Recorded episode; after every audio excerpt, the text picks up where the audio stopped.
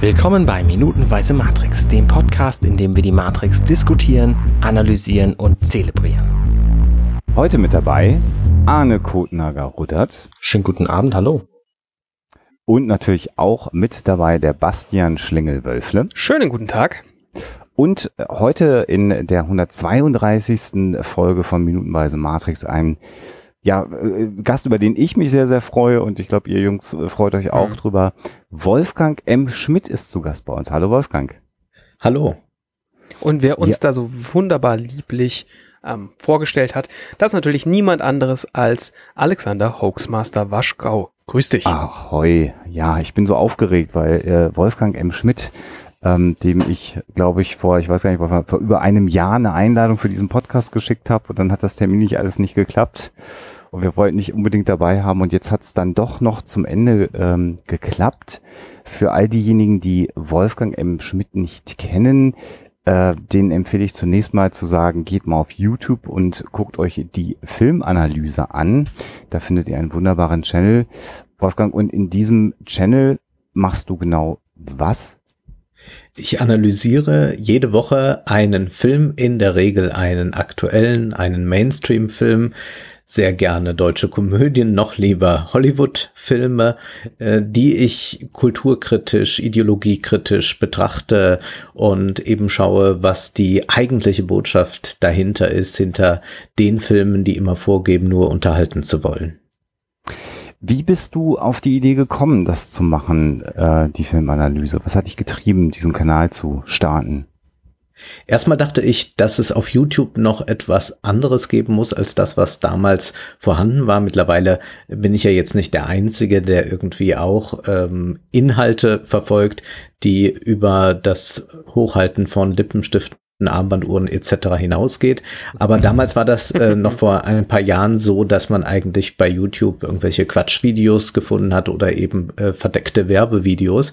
Und ich dachte aber eigentlich, dass es eine sehr gute Plattform ist, um auch intellektuelle Inhalte tatsächlich ähm, an ein Publikum zu bringen, das vielleicht nicht Fachzeitschriften abonniert, das nicht unbedingt sich mit äh, filmwissenschaftlichen oder geisteswissenschaftlichen Themen befasst, das aber dann doch eigentlich interessiert ist, denn es gibt ja eben ein großes Interesse an Filmen und es gibt auch eigentlich ein großes Interesse nach einer tieferen Auseinandersetzung damit. Also nicht nur zu sagen, der Film war toll oder hat mir nicht gefallen, sondern ich merke vor allem eben bei sehr, sehr vielen jungen Leuten, dass es äh, durchaus äh, den Wunsch nach einer anderen Form der Beschäftigung mit Filmen gibt.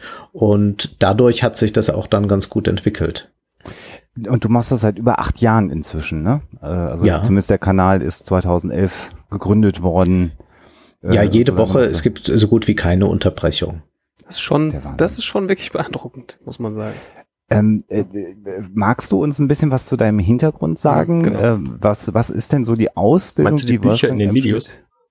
Genau, die Bücher im Videos, die hinten im Schrank stehen. Da ist das Kindlers Literaturlexikon und die Marx Engels Gesamtausgabe. Äh, mein geistiger Hintergrund äh, besteht aber eben nicht nur aus diesen Büchern, sondern aus vielen, vielen Büchern mehr und auch aus einem Studium der Literaturwissenschaft, der Philosophie okay. und der Kunstgeschichte. Und mhm. ich habe also einen Magister in Literaturwissenschaft äh, über Ernst Jünger und ich beschäftige mich halt darüber hinaus aber schon seit vielen, vielen Jahren eben auch mit Filmen, mit mhm. äh, allen anderen möglichen kulturellen Ereignissen und kulturellen Formen. Also ich gehe sehr viel ins Museum, weniger mittlerweile ins Theater. Da hat doch das Kino überhand genommen, auch weil ich im Theater es fast nicht mehr aushalte. Ich habe vielleicht zu viel gesehen, vor allem zu viel Schlechtes. Mhm. Ähm, mhm. Ich äh, scheue es da ein bisschen reinzugeben, muss Gott sei Dank nicht so viel für Zeitungen äh, besprechen, also Theatervorstellungen besprechen, sondern kann mich eher auf Bücher konzentrieren oder Essays schreiben. Ja, und das ist das andere Standbein natürlich äh, neben der Filmanalyse, meine journalistische Tätigkeit für verschiedene Zeitungen, für die ich schreibe. Und dann halte ich äh, ja recht häufig Vorträge oder trete in anderen Formaten auf. Genau, ich habe dich äh, wahrgenommen tatsächlich äh, seinerzeit äh, über Massengeschmack, als wir im Boxer TV da noch waren, da hast du auch immer mal wieder bei Massengeschmack Gastauftritte gehabt und Einspieler gemacht. Und ich habe immer gedacht, was ist das für ein Mensch, weil du siehst in deinen Videos, ich sag das mal, so wie ich das wahrgenommen habe, immer sehr distinguiert aus. Du trägst immer einen Anzug. Ähm, äh, also immer so, wie ich denke, so müsste ich eigentlich mal aussehen und werde das in meinem Leben nicht schaffen. Also ganz liebevoll tatsächlich gemeint. Und was da noch hinzukommt, ist, dass du aber auch dann wenn man gar nichts von dir weiß, in diesen Videos dann auch genauso sprichst wie jemand, der immer einen Anzug tragen würde. Denn äh, du machst nicht nur eine Filmkritik und redest etwas mehr über die gesellschaftliche Einordnung, sondern äh, ich habe die, die, das erste YouTube-Video, was ich von dir gesehen habe, da hast du sofort gesagt, wie dann der, ich weiß nicht mehr, welcher Philosoph es war, in seinem Werk sagt und dann greifst du theatralisch an die Seite, schlägst das Buch des Philosophen auf und zitierst dann auch passend die Stelle aus diesem Buch und das ist so authentisch, äh, wenn ich dir das mal sagen darf. Das hat mich zutiefst fasziniert und deshalb bin ich bei dir dann irgendwann auch hängen geblieben und habe immer wieder reingeschaltet. Ähm, ist das wirklich im Kern deine Persönlichkeit oder gibt es die Situation, dass Wolfgang M. Schmidt in der Trainingshose auf dem Sofa sitzt? Das kann ich bei, mir bei dir nicht vorstellen. Ich finde es sehr schön, dass du das Wort authentisch benutzt, weil das ja sozusagen das Hochwertwort schlechthin ist im äh, digitalen Zeitalter. Alle wollen ja. authentisch sein. Ich will in dem Sinne nicht authentisch sein, dass ich sage, ich äh, tyrannisiere die Leute mit meinem privaten, mit meinem intimen. Und natürlich ist einen Anzug zu tragen auch sozusagen eine Rolle anzunehmen, mhm. aber das bedeutet nicht gleich eine Rolle zu spielen. Also mhm. das würde ja bedeuten, man wäre im Anzug entfremdet und wenn man ihn auszieht und die Jogginghose anzieht, dann sei man echt. Also bei mir mhm. ist es tatsächlich so, um es ganz konkret zu sagen, ich besitze weder eine Trainingshose noch eine kurze Hose noch eine Jeans. Ich besitze mhm. tatsächlich nur Anzüge beziehungsweise Kombinationen, also Chinos und Sakkos, aber ich laufe so rum, wie man mich in dem Video sieht und hin und wieder werde ich ja auch irgendwo erkannt und manchmal sind die Leute sehr verblüfft, dass ich dann so aussehe wie im Video, aber es ist nun mal so. Und das ist also in gewisser Weise dann äh, entspricht das äh, ganz meinem Wesen. Also ich habe mir nicht ja. versucht, eine Rolle zu kreieren, ähm, sondern äh, ich habe eigentlich das machen wollen, was mir entspricht. Und das wirkt natürlich gerade in einem Medium wie YouTube als etwas sehr, sehr Ungewöhnliches. Das war früher, als es noch so etwas wie ein Bildungsfernsehen gab, ja kein ungewöhnlicher Habitus. Aber ja. das hat sich natürlich radikal gewandelt. Ich denke aber auch ehrlich gesagt gar nicht so viel darüber nach. Also äh, für mich mhm. ist ja auch das Anzugtragen etwas sehr Praktisches, weil man eben einen Anzug hat, äh, äh, hat mehrere Anzüge und man ist aber immer komplett dann gekleidet. Also man muss eigentlich, wenn man den Anzug anhat, nicht mehr darüber nachdenken. Man muss auch nicht groß über Kombinationen nachdenken. Ich finde es eigentlich eine sehr praktische Form der Kleidung. Im Übrigen auch eine viel bequemere, als zum Beispiel eine Jeans zu tragen. Und für mich ist eigentlich dieser äh, intellektuelle Auseinandersetzung äh, das, was mich eigentlich ständig bewegt und beschäftigt und ja. wo auch dieser Griff zum Buch nicht irgendwie einfach eine Idee ist sozusagen jetzt äh, äh eine alte Form äh, des Bildungsfernsehens äh, aufzugreifen, sondern tatsächlich will ich auch damit klar machen, und so ist es ja nun mal, dass man am besten etwas sehen kann, wenn man auch viel gelesen hat. Und äh, mhm. daran glaube ich ganz fest, dass es also nicht nur reicht, viele Filme zu sehen, sondern dass gerade auch die Beschäftigung, gerade mit anderen Theorien, also ich meine jetzt gar nicht, dass man ständig Filmwissenschaftliches lesen muss, sondern mit anderen Theorien, politischen, aus dem 18. Jahrhundert wegen mir, äh, mit einem Roman aus dem 19. Jahrhundert oder einer postmodernen Theorie aus dem 20. Jahrhundert, kommt man oft weiter, um einen Film zu analysieren, um dahinter zu blicken, um auch zu erkennen, dass ein Film nicht einfach so aus einem Kopf heraus entsteht, sondern auch immer das Produkt ist von sozialen Bedingtheiten, von Geistesströmungen, die in der Zeit virulent sind. Das ist dann beruhigt mich das sehr, weil das kommt aus der genau so, ich benutze das Wort jetzt nochmal einmal absichtlich authentisch rüber und es ist, es wirkt an keiner Stelle aufgesetzt, aber es ist ein Stück weit aus dem Medium gefallen, wenn ich so vielleicht formulieren darf, weil da genau das sieht man auf YouTube nicht. Das würde man vielleicht auf Arte um 22 Uhr nochmal erwarten, so ein Format auch in der Konsequenz, wie es ist.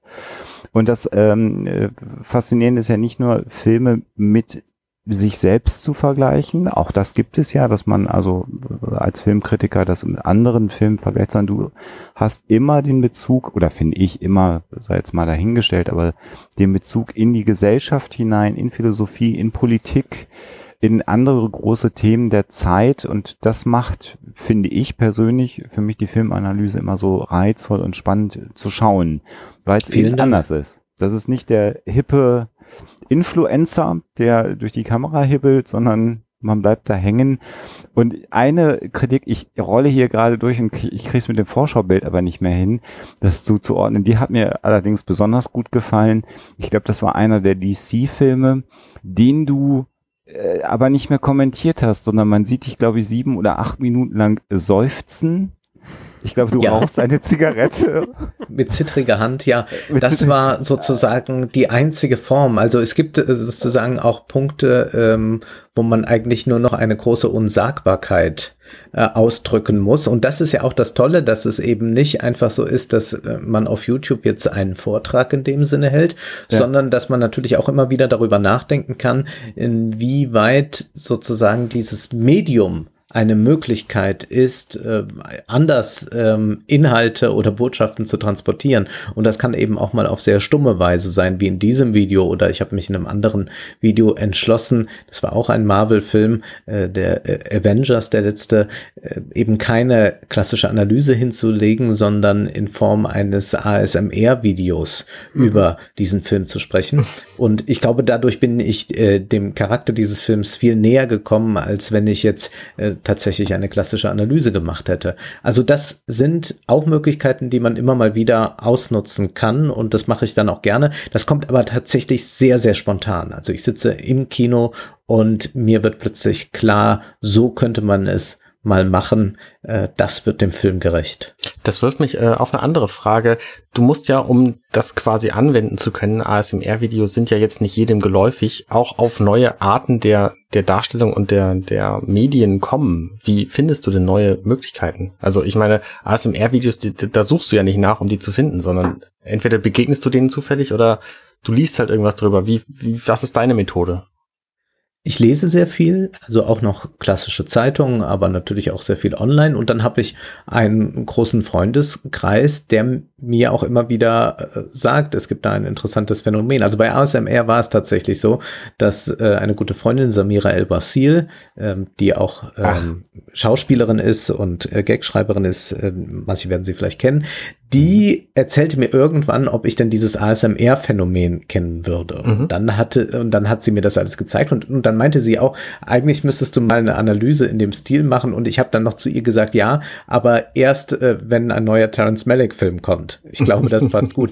Und dann war es aber doch ein Marvel-Film, wo es noch besser äh, zu passen schien. Und so hat sich das ergeben. Also ich lasse mich schon informieren über das, was so alles passiert und lese aber auch zum Teil dann irgendwelche Internetzeitschriften Zeitschriften oder so. Also ich versuche schon äh, ein halbwegs einen Überblick äh, zu behalten über das, was so vor sich geht, auch wenn ich selbst gar nicht viel damit zu tun habe. Bei mir ist das eher ein, äh, ein Beobachten aus der Distanz heraus. Mhm.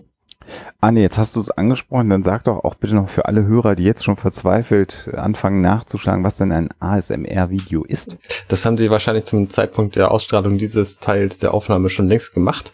Ähm, ASMR bedeutet ähm, quasi über sehr sanfte Impulse, leise gesprochene Worte oder Geräusche, Gefühle beim Hören dieser diese Audioaufnahmen hervorzurufen, die man normalerweise nicht hat. Und es wird immer verglichen mit einem seichten Orgasmus.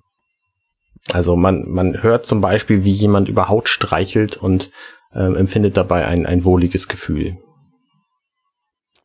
Und dann wird auch noch eine Message dazu verbreitet, wenn ich das richtig verstehe, und dann äh, das wohlige Gefühl. Das kommt drauf an. Dafür. Also es gibt auch ASMR-Videos, da wird nur ein Steak in der Pfanne gebrutzelt.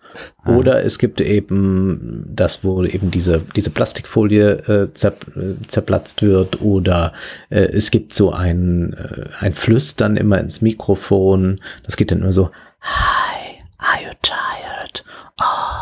Also so, das wird und, das ist, äh, das soll sozusagen ja so einen Ohrenorgasmus geben, so ein so ein kribbeliges Gefühl. Das ist ja. natürlich auch Zeichen einer großen Einsamkeit. Also das soll ja. eigentlich dich zurück in den mütterlichen Schoß oder äh, in die Arme der Freundin bringen, dass du jetzt eingekuschelt da liegen kannst und ähm, du hast halt eine An die die Präsenz einer Person spürst du und das ist ein sehr, sehr großes Phänomen, nicht nur im Westen, sondern in Korea noch viel größer. Und das ist, äh, man ist erstaunt, wie lange es das dann doch auch schon gibt. Also das ist jetzt kein Phänomen, das paar Monate alt ist, sondern schon einige Jahre. Und äh, es erscheinen aber täglich viele, viele neue ASMR-Videos. Mhm. So, jetzt haben wir also wirklich einen äh, erfahrenen äh, Filmkritiker oder Filmanalysten. Wie, äh, was magst du lieber? Würdest du eher sagen Filmkritiker oder Filmanalyst? Was würde dir besser Ich wurde jetzt auch schon häufiger als Filmanalytiker angekündigt. Das klingt immer so ein bisschen, als wäre ich wie Sigmund Freud, der gleich irgendeinen Patienten auf die Couch legt. Ja. Bleiben wir bei Filmkritiker. Es klingt mhm. ein bisschen zugänglicher. Stimmt, die Psycho, die tiefenpsychologische Betrachtung von Filmen ist ja auch was sehr eigenes. Da äh, ist es auch so eine sehr eigene Modeerscheinung, von der ich auch nicht so ganz viel halte. Äh, aber das ist natürlich jetzt eine Meinung, die ich hier gerade verbreite. Ähm, also der Filmkritiker, ein erfahrener, ein, ein renommierter Filmkritiker, den wir jetzt geladen haben, um über einen Klassiker des modernen Films, kann man das so sagen, 20 Jahre ist das schon ein Klassiker, ja, ich traue mich das jetzt mal sozusagen. Doch. Zu, doch, ne? Kann man machen. Ja. Ähm, äh, zu sprechen und ähm, äh, Wolfgang, wir haben so überlegt, welchen Bogen können wir gemeinsam mit dir schlagen hier in der Sendung und äh, es ist natürlich für jemanden, der äh, mit deinem Vorwissen, mit deinem angelesenen Wissen und deinem philosophischen Background natürlich sich die Dinge anschaut, für uns nochmal dann auch äh, sehr schnell der Punkt gekommen, wo wir gesagt haben, lass uns nochmal über, über Baudrillard äh, sprechen, über den Simulationsgedanken. Das ist auch ein, ein, Thema, was, was, was dich offensichtlich bewegt hat, wo du sagst, da würde ich gerne nochmal äh, ein wenig drüber reden. Wir haben das das ein oder andere Mal schon ein bisschen gestriffen. Wir haben gesagt, dass die Schauspieler äh, Bücher vom Baudrillard auch bekommen haben, von den Wachowskis in der Vorbereitung. Lies das. Simulacra and Simulation, Französisch erspare ich mir mal, weil ich es nicht sprechen kann, war das Buch, was sie erhalten haben. Vielleicht magst du noch mal die Beziehung zwischen Baudrillard und der Matrix ein, ein bisschen darstellen, Wolfgang. Die Beziehung ist ja zunächst einmal ganz explizit gemacht in dem Film, weil man dieses Buch sieht bei Neo.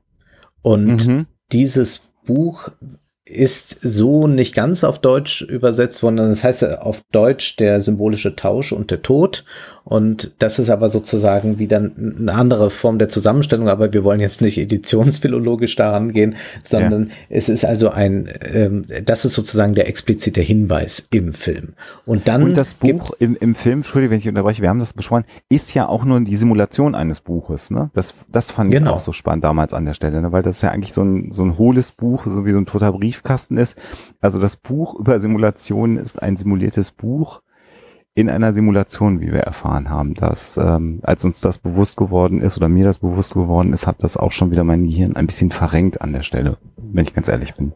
Und ich möchte sagen, dass diese Szene eigentlich Baudrillard schon besser begriffen hat, als der gesamte Film es tut. Denn diese Szene sagt genau das, was du gerade beschrieben hast, nämlich wir lösen das Zeichen Buch, das wir sofort erkennen, a, ein Buch, vom Inhalt, also dem, was es beinhaltet. Nämlich es mhm. beinhaltet ja keine Worte mehr, sondern es ist quasi ein Geheimfach. Mhm. Dadurch hat man, ist man eigentlich dieser Theorie von Baudrillard schon sehr nah. Denn Baudrillard geht davon aus, dass wir in ein eine neue Epoche gekommen sind, beziehungsweise eine Revolution stattgefunden hat, dass die Zeichen selbst tätig werden und sich lösen von einem Inhalt. Also wir haben sonst ja einen ganz klaren Rückbezug. Wir haben das Wort Baum. Es besteht aus äh, vier Buchstaben und es verweist auf einen Inhalt, nämlich auf den Baum, den wir zum Beispiel umarmen oder gießen können, was auch immer. Und Baudrillard sagt jetzt, dass äh, wir eigentlich in einem Zeitalter leben, wo sich dieses Zeichen ablöst und es nicht mehr äh, eine Referenz gibt zu einem realen. Und es kann dann zum Beispiel zu etwas kommen, was er nennt den Aufstand der Zeichen. Er hat ein Buch geschrieben über Graffiti-Kunst und er sagt, das ist im Prinzip das, äh, der Aufstand der Zeichen. Also die Zeichen äh, nehmen Gestalt an, fluktuieren überall, tauchen überall auf und verweisen aber nicht unbedingt noch auf irgendetwas. Mhm. Es wird mhm. diese, es ist alles austauschbar geworden, aber es ist auch, es geht also so weit, dass nicht nur die Zeichen austauschbar geworden ist. Natürlich könnte man ja jetzt sich auch darauf einigen, dass man zu einem Baum nicht mehr Baum sagt, sondern Stuhl. Aber mhm. ähm, es geht auch darum, dass sozusagen dieses Reale an sich verschwindet. Das ist ein bisschen kompliziert zu verstehen. Ich habe deswegen, wenn ich mir das erlauben darf, tue ich jetzt was, was ich auch in der Filmanalyse gerne mache, nämlich ja. äh, eine Passage vorlesen, dass man vielleicht äh, unsere Hörerinnen und Hörer ein bisschen reinkommen in das, was da von Baudrillard gedacht wird. Denn es Sehr ist gerne. nicht, es ist tatsächlich nicht so einfach, diese Simulationstheorie, weil sie nicht einfach meint, ähm, naja, es gibt weiterhin das Reale und wir stellen uns einfach irgendwas vor. Und zwar schreibt er in einem anderen Buch, Agonie des Real, das sehr in konzentrierter Weise Baudrillards Theorie Theorie äh, zusammenfasst, da schreibt er folgendes. Früher war die schönste Allegorie der Simulation für uns jene Fabel von Borges, in der die Kartographen des Reiches eine so detaillierte Karte anfertigten, dass Karte und Territorium schließlich exakt zur Deckung kommen. Der Verfall des Reiches jedoch bringt es mit sich, dass die Karte nach und nach ausfranst und verfällt, bis schließlich nur noch Fetzen in den Wüsten erkennbar sind. Die metaphysische Schönheit dieser verfallenen Abstraktion, wie das Reich Zeuge eines Übermutes, der sich auflöst, wie ein Kadaver verfault und schließlich wieder in die Substanz der Erde eingeht. Ein bisschen wie sich das Duplikat in zunehmendem Alter schließlich mit dem Realen vermischt. Für uns ist diese Fabel überholt. Also das ist noch so, wie wir jetzt erst einmal denken würden. Ah, da mhm. gibt's halt die eben so eine Scheinwelt. Ähm, sie besitzt nur noch den diskreten Charme von Simulacra zweiter Ordnung. Heutzutage funktioniert die Abstraktion nicht mehr nach dem Muster der Karte, des Duplikats, des Spiegels und des Begriffs. Auch bezieht sich die Simulation nicht mehr auf ein Territorium, ein referenzielles Wesen oder auf eine Substanz. Vielmehr bedient sie sich verschiedener Modelle zur Generierung eines Realen ohne Ursprung oder Realität, das heißt eines Hyperrealen.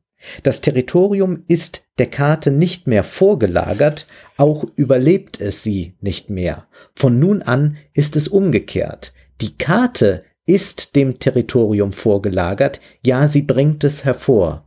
Um auf die Farbe zurückzukommen, müsste man sagen, dass die Überreste des Territoriums allmählich Ausdehnung und Umfang der Karte annehmen. Nicht die Karte, sondern Spuren des Realen leben hier und da in den Wüsten weiter, nicht in den Wüsten des Reiches, sondern in unserer Wüste, in der Wüste des Realen selbst. Und mit Wüste des Realen sind wir natürlich auch schon bei einem ja. Begriff, der fällt in Matrix. Und ja. das ist erstmal ein Gedanke, der sehr, sehr schwierig zu verstehen ist, den wir vielleicht auch deswegen so schwierig verstehen, weil wir ihn eigentlich nicht verstehen wollen. Es ist nämlich etwas sehr Fatales, was Baudrillard hier ja ausbreitet. Er sagt, dass wir in einer hyperrealen Ordnung angekommen sind, wo eben dieses Reale, die Erde, verschwunden geht, beziehungsweise es gibt noch Reste, die noch nicht sozusagen ganz aufgegangen sind in diesem Hyperrealen. Das ist im Prinzip das, was äh, so kleine Störungen in der Matrix noch sind. Aber mhm. eigentlich ist die Matrix das, wo wir uns längst bewegen. Das wäre jetzt mal ein bisschen, na, ich sag mal kurz gefasst, ist etwas euphemistisch ausgedrückt, aber äh, das wäre jetzt einmal ähm, möglichst pointiert dargestellt, wo erstmal dieser direkte Bezug liegt zwischen Baudrillard und Matrix. Mhm. Ich würde dem gar nicht widersprechen. Also alleine davon, dass das natürlich inzwischen kein, kein modernes Thema mehr ist, weil es in jeglicher Publikation, ich meine, sämtliche Videospiele basieren auf diesem Prinzip oder auch neuere Filme wie Ready Player One oder so, ähm, aber auch das Internet selber ist ja quasi unsere neue Realität geworden, indem wir über Dinge erfahren, die möglicherweise auf der anderen Seite der Erde passiert sind, aber wir wissen es eben nicht genau, weil wir keinerlei andere Quellen haben als das Internet. Und deswegen ist quasi das Internet unsere aktuelle Realität geworden. Also, ja. Ähm, das ist ja im Grunde genau seine Theorie. Ja, aber Baudrillard würde eben noch weitergehen, weil wir natürlich, wenn wir gerade Ready Player One ist ein gutes Beispiel. Ready Player One sagt natürlich, wir haben eine Wirklichkeit, die grau ist, die finster ist, wo es große soziale Ungleichheiten gibt. Und wenn wir die Brille aufsetzen, sind wir in einer virtuellen Welt, in einer anderen Welt. Mhm. Äh, Baudrillard würde aber sagen, nein, diese graue Welt ist auch nur Matrix. Also wenn wir die Brille absetzen, ist das auch nur Matrix. Ich habe das äh, schon mal, als wir bei Kino Plus über Matrix gesprochen haben, äh, gesagt, dass es ja dieses Disneyland-Beispiel von mhm. Baudrillard gibt. Wir gehen durch Disneyland und sehen, ah, das ist die Matrix. Also wir sind, wir sehen da einen kleineren Eiffelturm, ein kleineres Brandenburger Tor. Das ist eine Scheinwelt. Aber Baudrillard sagt, diese Scheinwelt ist nur dazu da, um uns vergessen zu lassen, dass wir, wenn wir Disneyland verlassen, nur in einer noch viel größeren Scheinwelt sind. Genauso wie er sagt, die Gefängnisse sind nur dazu da, um uns vorzuspiegeln, dass wir in Freiheit leben, um das mhm. größere mhm. Gefängnis nicht zu erkennen.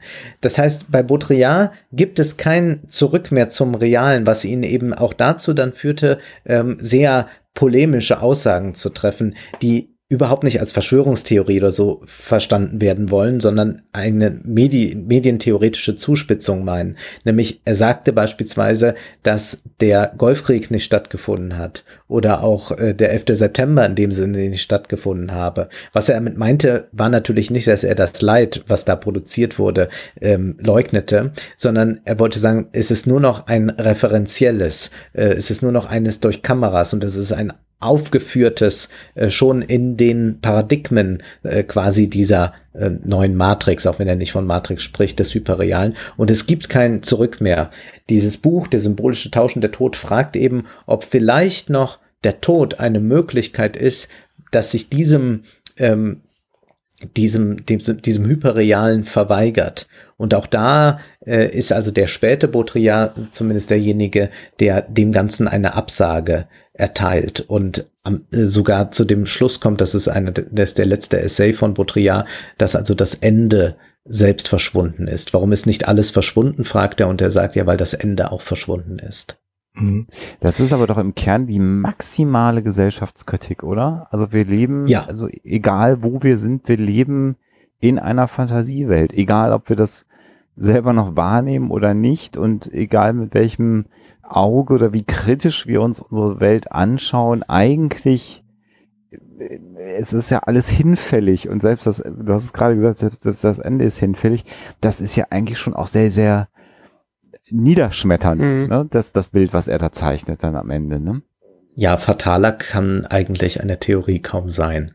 Er hat ja sich in den früheren Schriften noch stark mit dem Marxismus auseinandergesetzt und macht sich dann natürlich über linke Bewegungen fast lustig, wo er natürlich sagt, also das sind nur noch äh, Simulationskämpfe und eigentlich findet nichts mehr statt.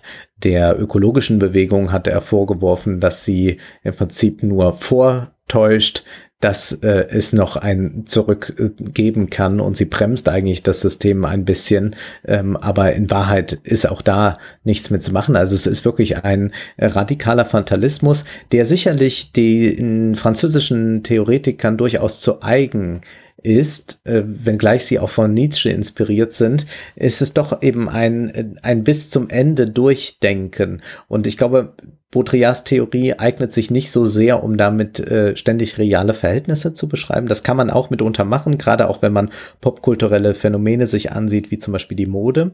Aber als große Gesellschaftstheorie ist es eher so, dass er einen an einen toten Punkt bringt. Und dieser tote Punkt kann aber auch etwas sehr Schönes wiederum sein, weil eigentlich dann das Denken nochmal neu beginnen könnte.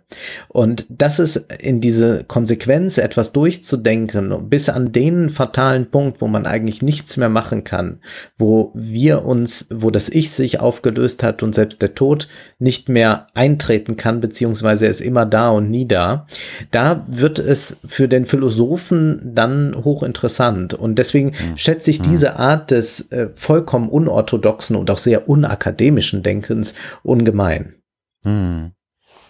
Ich glaube, dass das eben für einen Film nur bis zu einem gewissen Punkt geht. Und das sieht man natürlich ja. bei Matrix ganz wunderbar, dass man also erstmal eine solche Prämisse hat, die Baudrillard aufstellt, auch wenn man sie sehr verkürzt. Baudrillard war ja nicht einverstanden mit Matrix, hat sich auch geweigert, da zusammenzuarbeiten oder gar da mitzuspielen. Aber zunächst einmal nimmt man schon einen Grundgedanken von Baudrillard auf und dann muss man aber natürlich einen Film erzählen. Und ein Film muss ja zum Beispiel ist ganz stark darauf angelegt, dass es sowas wie ein handelndes Subjekt gibt. Mhm. Mhm. Klar, natürlich. Und das gibt's ja eigentlich. Bei Baudrillard spielt das keine Rolle mehr. Also es kann da keinen Helden geben, der einen zum Beispiel aus der Hyperrealität befreit, der irgendwie die Simulationsschleife zerstört oder so. Das ist einfach nicht möglich in dieser Theorie. Und Hollywood muss aber so erzählen oder Filme generell müssen vielleicht so erzählen. Und da verlässt man dann die Theorie und geht dann in etwas anderes, was aber auch für uns sehenswert sein kann. Könnte man aber denn nicht auch so einen, also vielleicht kannst also ich kann es mir vielleicht irgendwie vorstellen, einen, einen, Film zu bauen, der genau so was darstellen würde, der genau, der nicht das agierende Subjekt ja mitbringt und genau so eine, ich nenne es jetzt mal Dystopie, auch also aus meiner Sicht irgendwie Dystopie zeichnet und einfach sich nur in diese hineinschraubt. Also halt, hältst du das für, für das, das würde auf keinen Fall funktionieren oder würde sowas? Glaub, ich weiß nicht, ob es kommerziell funktionieren würde. Ich hm. frage mich, wie würde es aussehen? Hm. Würde man noch mit einer Person als Protagonistin arbeiten hm. oder mit ein paar Personen? Also man könnte sicherlich eine fatalere Situation produzieren. Das ist ja bei Matrix wäre das ja durchaus möglich. Man bräuchte Klar, ja nicht Fall. diese äh, Wahl der zwei Pillen. Man könnte auch darauf verzichten, dass wir sozusagen eine Erlöserfigur haben, die versuchen soll, irgendwie den Kampf gegen die Maschinen zu gewinnen oder so. Das kann man natürlich alles unterlassen. Man kann also gewisse Kon äh, Genre-Konventionen überwinden. Wie ein Kino dann aussähe, das im Prinzip auch auf so einen fatalen Punkt hinausläuft, ist äh, ein bisschen die Frage. Ist vielleicht ähm, ein Film wie Hör von äh, mhm. Spike Jonze zumindest ein Film, der einen mit einer großen Traurigkeit zurücklässt, weil wir am Ende sehen, dass dieses Computerprogramm eben genau das ist, ein Computerprogramm, ja, ja. eine künstliche Intelligenz, die natürlich keine personale Beziehung wirklich aufbaut, sondern oder beziehungsweise nicht eine aufbaut, sondern eben Tausende mhm. und dass das sozusagen den Menschen auf sich zurückwirft und der eigentlich aber ohnmächtig dem gegenüber ist. Also mhm. da deutet sich natürlich sowas an. Äh, ich weiß nicht, ihr seid ja auch Science-Fiction affin. Habt ihr da mhm Beispiele, wo das vielleicht ähnlich fatal endet? Also ist es vielleicht gar nicht, also nicht in einer Welt von, von, von, von irgendeinem Hyperrealismus oder von irgendeiner Simulation oder irgendwas. Ein Film, der, der mich, der mich da immer total gepackt hat, wo man immer, also wo man, wenn, wenn man es zum ersten Mal sieht, hofft, okay, der kriegt vielleicht die Kurve, ist, äh, war für mich so ein, so ein Requiem for a Dream von Aronofsky, der einfach, der sich immer tiefer in, in das, okay, es wird immer gefühlt nur schlimmer reinschraubt. Ja. Und ähm, ich meine, da funktioniert sowas irgendwie. Ja. Also sicher, ja, ob, ob der jetzt, ich habe ich jetzt nicht, habe ich jetzt nicht irgendwie vor mir liegen, also ob das jetzt, ob das jetzt irgendwie kommerziell funktioniert oder nicht. Aber ähm, ja. Ich glaube, funktionieren ist genau das Interessante an der Stelle, weil Filme, so wie ich sie gucke und wie ein Großteil der anderen Menschen sie guckt, halt allesamt auf der Heldenreise basieren. Und mhm. auch nur damit funktionieren, dass die, dass die relevanten Aspekte dieser Heldenreise immer wieder aufgegriffen und immer wieder benannt werden. Also die erfolgreichsten Filme der Geschichte, Matrix gehört ja auch dazu, ähm, verfolgen diese Heldenreise sehr, sehr genau. Also ähm, auch Star Wars oder Harry Potter oder der Herr der Ringe in verschiedensten Varianten.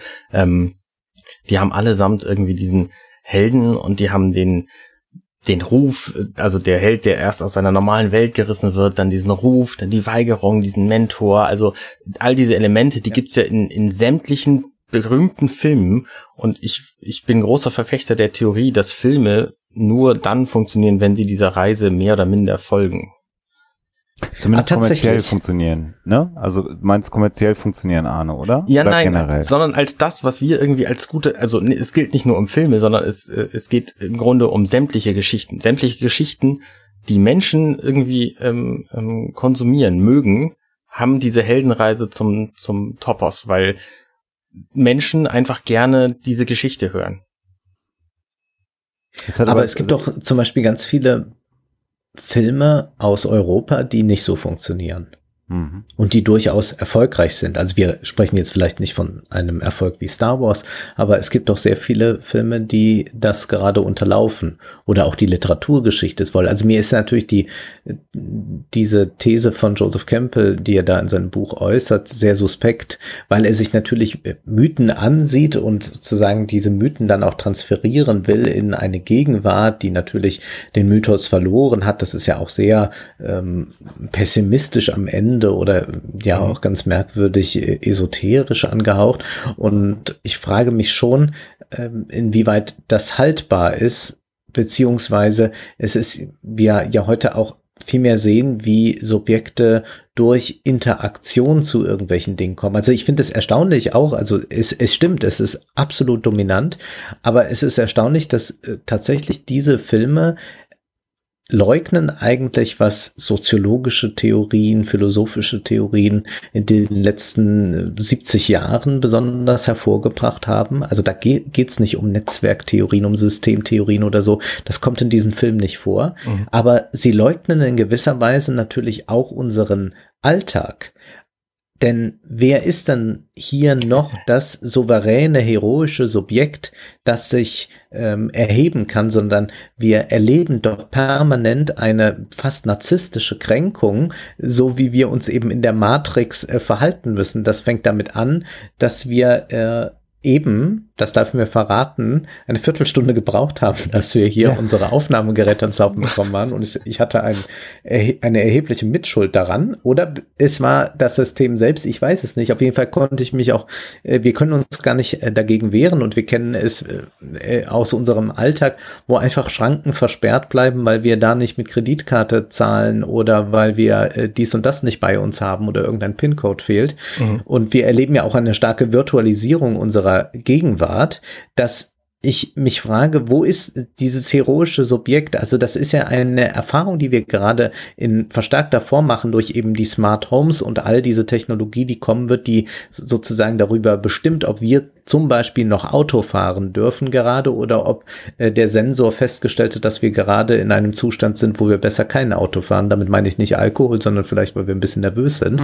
Ähm, erleben wir eigentlich immer mehr, dass dieses souveräne Subjekt, das in der Heldenreise gefeiert wird, total marginalisiert ist. Wir äh, finden das Thema ja ganz, ganz stark schon in, einem, in Filmen, wo man äh, die nicht so auf Heldenreise eigentlich aus sind, aber man findet das sehr stark. Zum Beispiel äh, in Clint Eastwood-Filmen und äh, Charles Bronson-Filmen in den 70er Jahren, wo wir so ein Subjekt haben, das sagt, nee, ich mache hier nicht mehr mit, also das ist doch alles scheiße. Ich hole mir jetzt mal eine Knarre und äh, sorg mal Selbstverordnung. Das ist äh, ja auch so eine Haltung aus, äh, aus, also das wird ja auch ein gleichförmiges System gezeigt, aus dem einer aussteigt, je nachdem, wie man jetzt politisch dazu stehen will. Aber zumindest folgt es diesem Prinzip. Und das wird, kommt in Neo natürlich wieder. Also ich habe gar nicht so sehr an die Heldenreise nur gedacht, sondern wirklich auch an diesen ähm, Geist des äh, heroischen Einzelnen, der ähm, einfach nicht, nicht einverstanden ist. Also er ist ja Hacker. Äh, Mhm. Er ist ja, Ja, jemand, ja. der ähm, also damit schon sozusagen das System hinterfragt. Man kann ja sagen, dass äh, sowas wie Hacken auch eine Form äh, wie äh, der Ideologiekritik ist.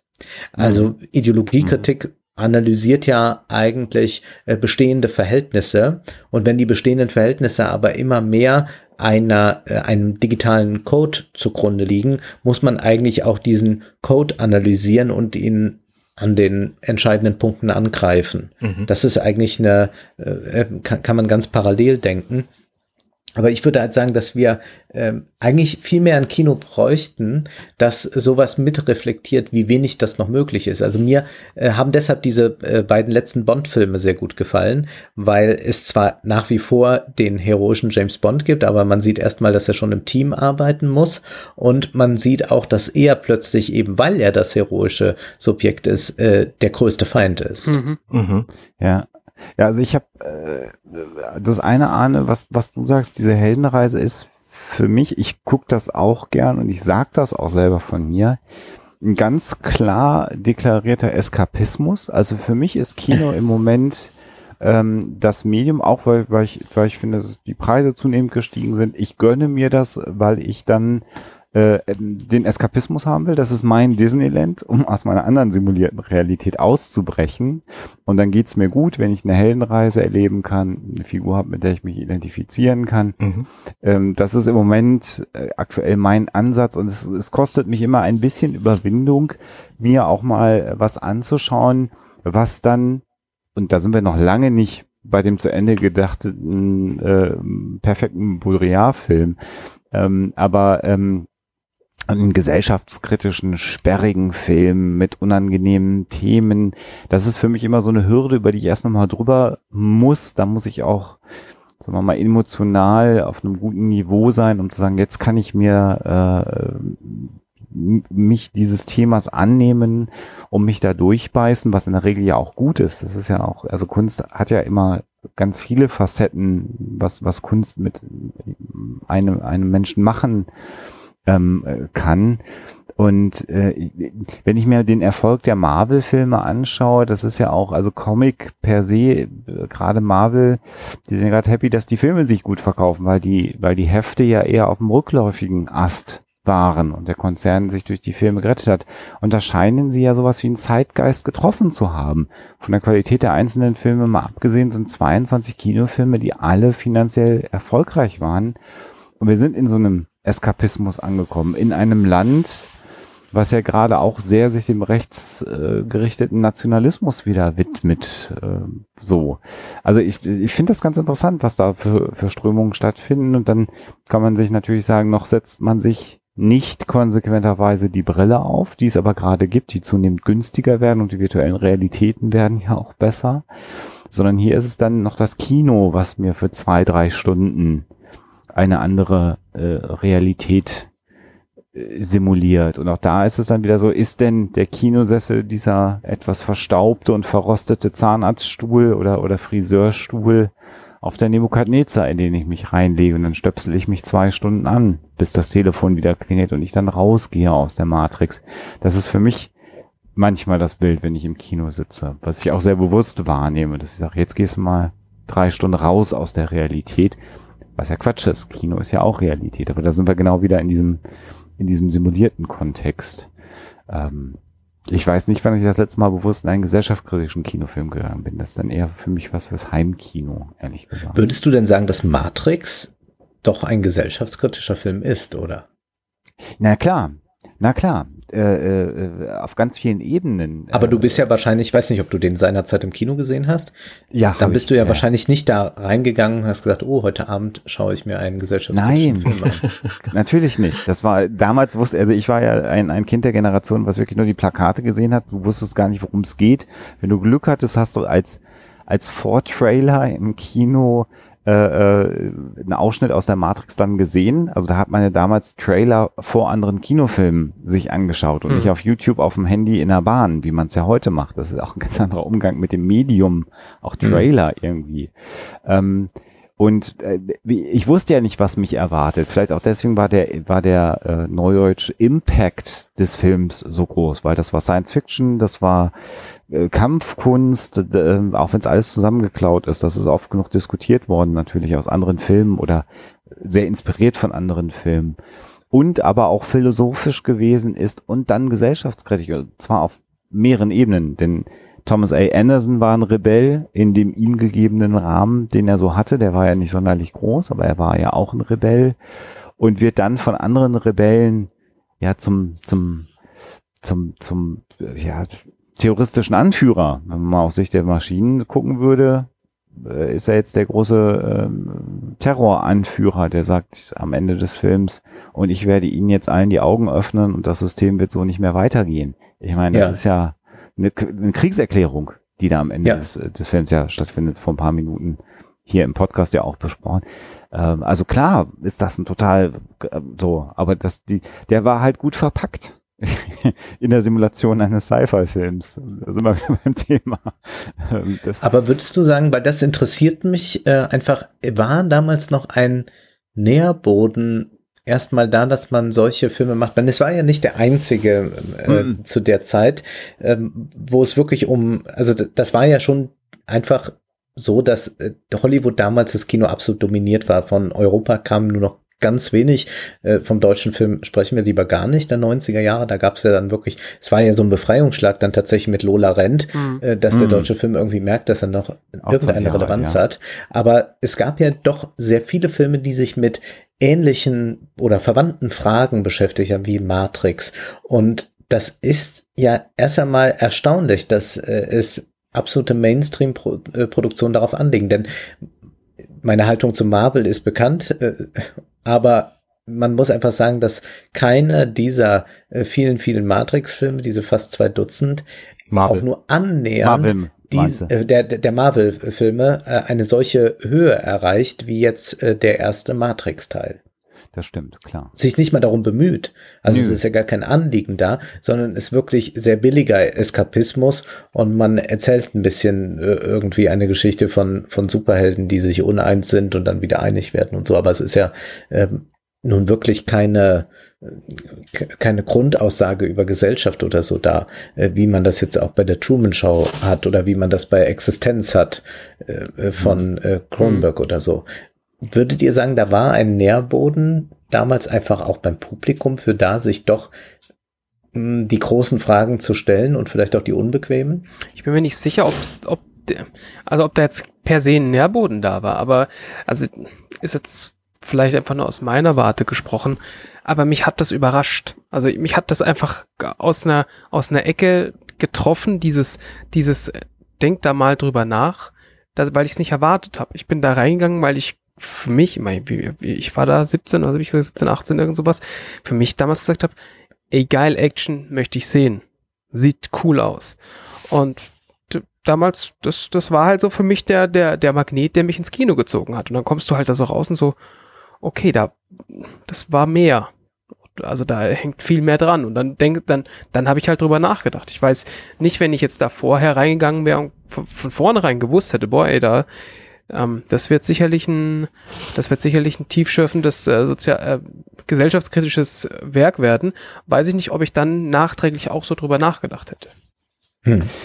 Ich glaube 99, wenn ich das aus meiner Warte nochmal zeitlich einordne, ich war da 24 oder 23, äh, als der im Kino war, 99. Ähm, ich bin in einer Zeit groß geworden, äh, 89, die Wende, äh, da war ich 14, 15 Jahre alt, als es die deutsche Wiedervereinigung gab und danach dann die beginnenden 90er Jahre, das war so eine Zeit der absoluten ähm, Leichtigkeit.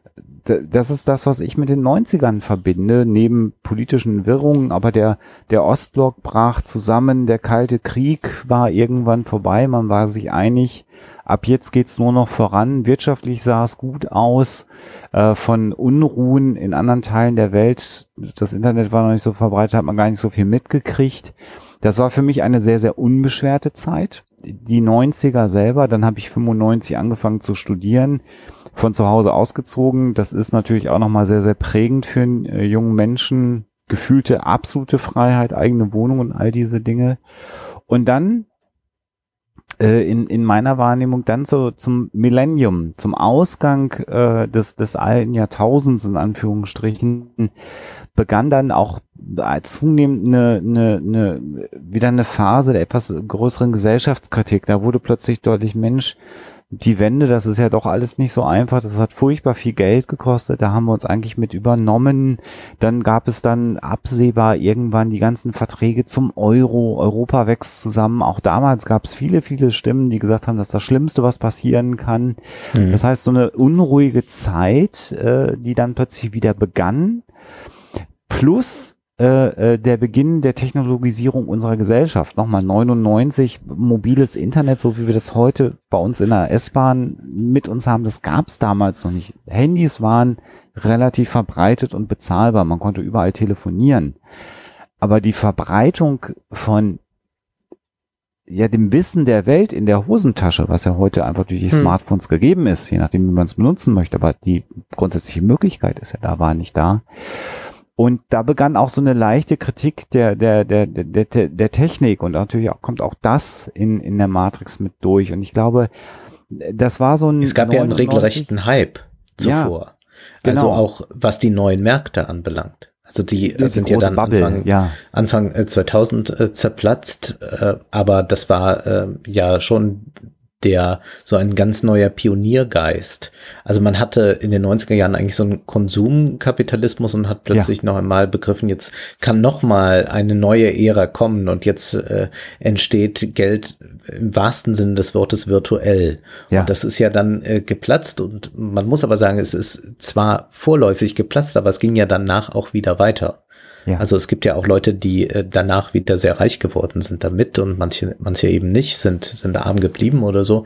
Aber das war auf jeden Fall etwas, was ähm, so ein Knick war, aber äh, am Ende äh, leben wir ja heute, äh, wie das sozusagen eine doch eine äh, Kontinuität es gibt von von damals und damals hatte man ja auch schon diese ersten Formen der Technikkritik, dass man so Bilder ausmalte. Ich kann mich auch noch an Karikaturen erinnern aus Schulbüchern, dass dann eben die jungen Menschen nur noch vor ihrem Computer sitzen. Und mhm. das war natürlich der äh, PC vor ja. dem man sitzt. Ja, und natürlich klar. hat niemand daran gedacht, dass äh, man keinen PC mehr braucht. Also äh, heute hat ja kein junger Mensch mehr, vielleicht hat er noch einen Laptop, äh, aber niemand hat wirklich so einen PC in dem Sinne zu Hause noch stehen, wo er den ganzen Tag davor hängt, sondern er nimmt das Internet permanent mit.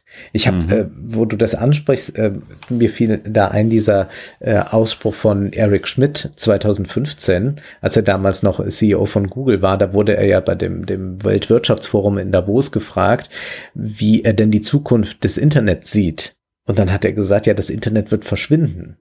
Also es wird so viele Sensoren, ja. Dinge und Geräte, IP-Adressen geben. Überall werden Leute quasi vernetzt sein, dass sie nicht mehr spüren, dass sie im ja. virtuellen Raum sich befinden. Ja, ja. Und dieses, äh, also das ist ein Gedanke, den, der ist nicht von Eric Schmidt, das, der ist von 1991.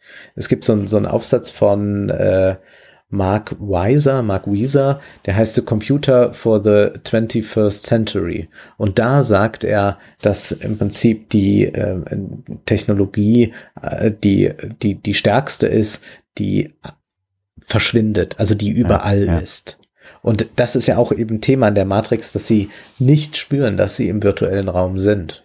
Es gab ja auch Ray Kurzweil dann in der Zeit, äh, Homo ja. sapiens, ne, die Verschmelzung von Mensch und Maschine und damit dann die, die Unsterblichkeit, ne, das Bewusstsein, was dann irgendwann äh, verschmilzt mit Technologie und aber als Bewusstsein dann doch auch bestehen bleibt. Das waren ja auch dann Gedanken, die kamen. Und ich glaube, dass das Besondere an Matrix neben der Tatsache, dass er filmisch immer noch relativ gut funktioniert, optisch finde ich im Vergleich zu vielen anderen Filmen aus genau dem gleichen Schaffenszeitraum immer noch recht zeitlos wirkt. Ähm, der war auch an einem neuralgischen Punkt damals ähm, und hat einfach viele äh, Menschen äh, auch auf dieser Ebene, auf dieser gesellschaftlichen Ebene abgeholt, ähm, und hat aber zeitgleich äh, Jungspunden wie, wie Basti in dem Zeitpunkt, oder ich ha. nicht mehr, ich auch nicht viel, viel älter, aber natürlich auch gelockt mit, ist auch ein super Actionfilm. Und ich glaube, dieses Kunststück, diese, diese Synthese aus ganz vielen Elementen plus dem richtigen Zeitpunkt äh, zu genau dem gesellschaftlichen Kontext, das ist, glaube ich, die Kunst, die Matrix äh, äh, hinbekommen hat. Ob das wirklich das Genie der Wachowskis war, das mögen andere Leute beurteilen. Es war aber einfach genau der richtige Zeitpunkt und der genau der richtige Film zu diesem Zeitpunkt. War es auch so ein bisschen die Stimmung, die Party ist zu Ende? Ich glaube ja.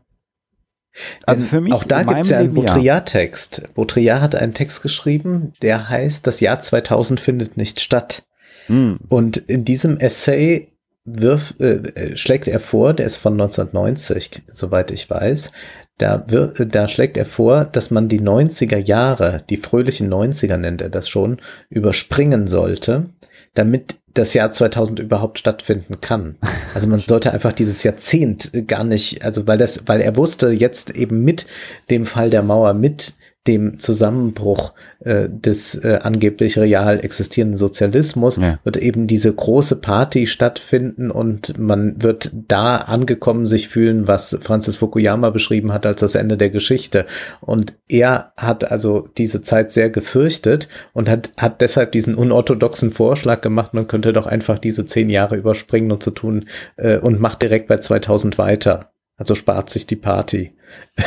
Was äh, finde ich ein, ein tollkühner Gedanke, aber irgendwie ein sehr schöner auch ist.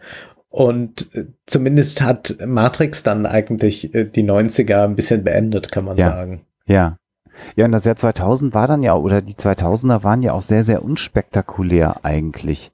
Das war mhm. ja wie so ein Orgasmus, auf den die ganze Welt darauf hingearbeitet hat. Und dann war der einfach mehr so, meh äh, ne, es, das Jahr ja. 2000 kam und wir hatten immer noch keine fliegenden Autos mhm. und was weiß ich was. Also das war ja so ein Irrsinn, auch, auch dieser äh, Year 2K Bug. Ähm, es gab eine Simpsons-Folge, weiß ich noch damals, äh, die das Jahr 2000 dann ja äh, äh, gezeigt hat. Und das war ja so, dass dann äh, Punkt 0 Uhr auch Flugzeuge einfach gerade vom Himmel runterfielen. Also es war einfach die totale Apokalypse und danach sind alle mutiert und waren dann nur noch als Zombies unterwegs. Das war also die Vision bei den Simpsons für das Jahr 2000. Das fand ich eine sehr treffende, also wenn es das mal gewesen wäre, dann wäre spektakulär gewesen. Und so war irgendwie für mich das Jahr 2000 dann immer wie so ein, wie so ein Luftballon, der so pff, hm. ja, wegfliegt und dann ging es einfach weiter. Also es gab ja nicht den Bang, sondern bis zum 11. September kann man sagen, wenn man so das war eine Zeitenwende Ereignis dann. sieht. Äh, ja. Das war eigentlich das Ereignis, was verspätet kam. Also die Apokalyptiker hatten sich quasi ein äh, symbolisches Ereignis ausgemalt, das eintreffen würde, wenn das Jahr 2000 da ist und es ja. kam quasi dann verspätet. Und da gab es dann auch ja eben dann diese diese Theorien, dass sozusagen jetzt die Spaßgesellschaft zu Ende ist oder was auch immer, auch wenn das nicht ganz gestimmt hat. Also man hat ja auch gesehen, wie schnell das wieder absorbiert werden kann. Also denkt man nur an die mhm. Harald Schmidt-Sendung nach dem 11. September. Er hat ja weitergemacht. Also er hat nicht, ja. äh, ist nicht in den Trauermodus äh, gefahren, sondern er ja. hat äh, weitergemacht und das gab ja dann entsprechende Bin Laden-Witze und entsprechende Parodien auf das Ganze. Und George W. Bush war natürlich auch ähm, in seiner Art eigentlich wie so eine pervertierte popkulturelle Version aus einer Simpsons-Folge aus den 90ern. Und äh, selbst bei Trump Trump hat man manchmal diesen Eindruck noch, auch wenn sich ich das jetzt sehr, sagen, noch schlimmer sehr gewandelt hat. Ja. ja, ja. Also heute denkt man ja, mein Gott, Bush war ja noch war ja noch irgendwie so seriös, war, ja. Ja, ja. im Vergleich zu dem, was wir heute haben. Äh, aber ja, also der 11. September 2001 für mich, also auch aus dem aus dem, aus dem Huxler-Background raus natürlich die Zeitenwende gepaart mit dem Internet, ne? weil natürlich äh, mhm. zu dem Zeitpunkt auch jeder in der Lage war, dann, da sind wir dann auch wieder vielleicht ein bisschen bei der Simulation, seine eigene Realität in, ins Internet zu stellen und anderen Menschen zu präsentieren. So einfach, wie es vorher noch nie war. Und ja das, das, auch das macht dieses Ereignis ja so besonders. Da begannen ja wirklich die Verschwörungsmythen nochmal exponentiell aus dem Boden äh, äh, zu schießen und die Menschen waren dann irgendwann mit den neuen Medien, das sind sie bis heute meiner Meinung nach, auch überfordert, was Quellenkritik angeht, also dem vernünftigen Überprüfen dessen, was ich rezipiere im Internet. Damit sind mhm. wir bis heute als Gesellschaft in vielen Bereichen überfordert. Und dann sind wir auch wieder bei Baudrillard. Ähm, für viele Menschen ist totaler Quatsch, so sage ich es ganz bewusst, der irgendwo rumsteht, viel realer als das wirkliche, in Anführungsstrichen, Leben. Und wenn das in Ängsten äh, sich äußert, wie bei Chemtrails, Menschen, die Angst vor Kondensstreifen haben, weil sie glauben, dass die schädlich sind, und dann nicht mehr nach draußen gehen und nicht mehr ihre Kinder rauslassen, dann ist das zutiefst real für sie, weil ihre Ängste real sind.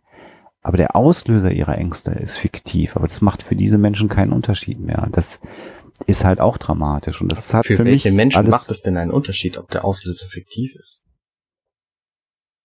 Also ich finde das dramatisch. also ich natürlich ja auch ist es Angst dramatisch, aber es ist auch einfach real.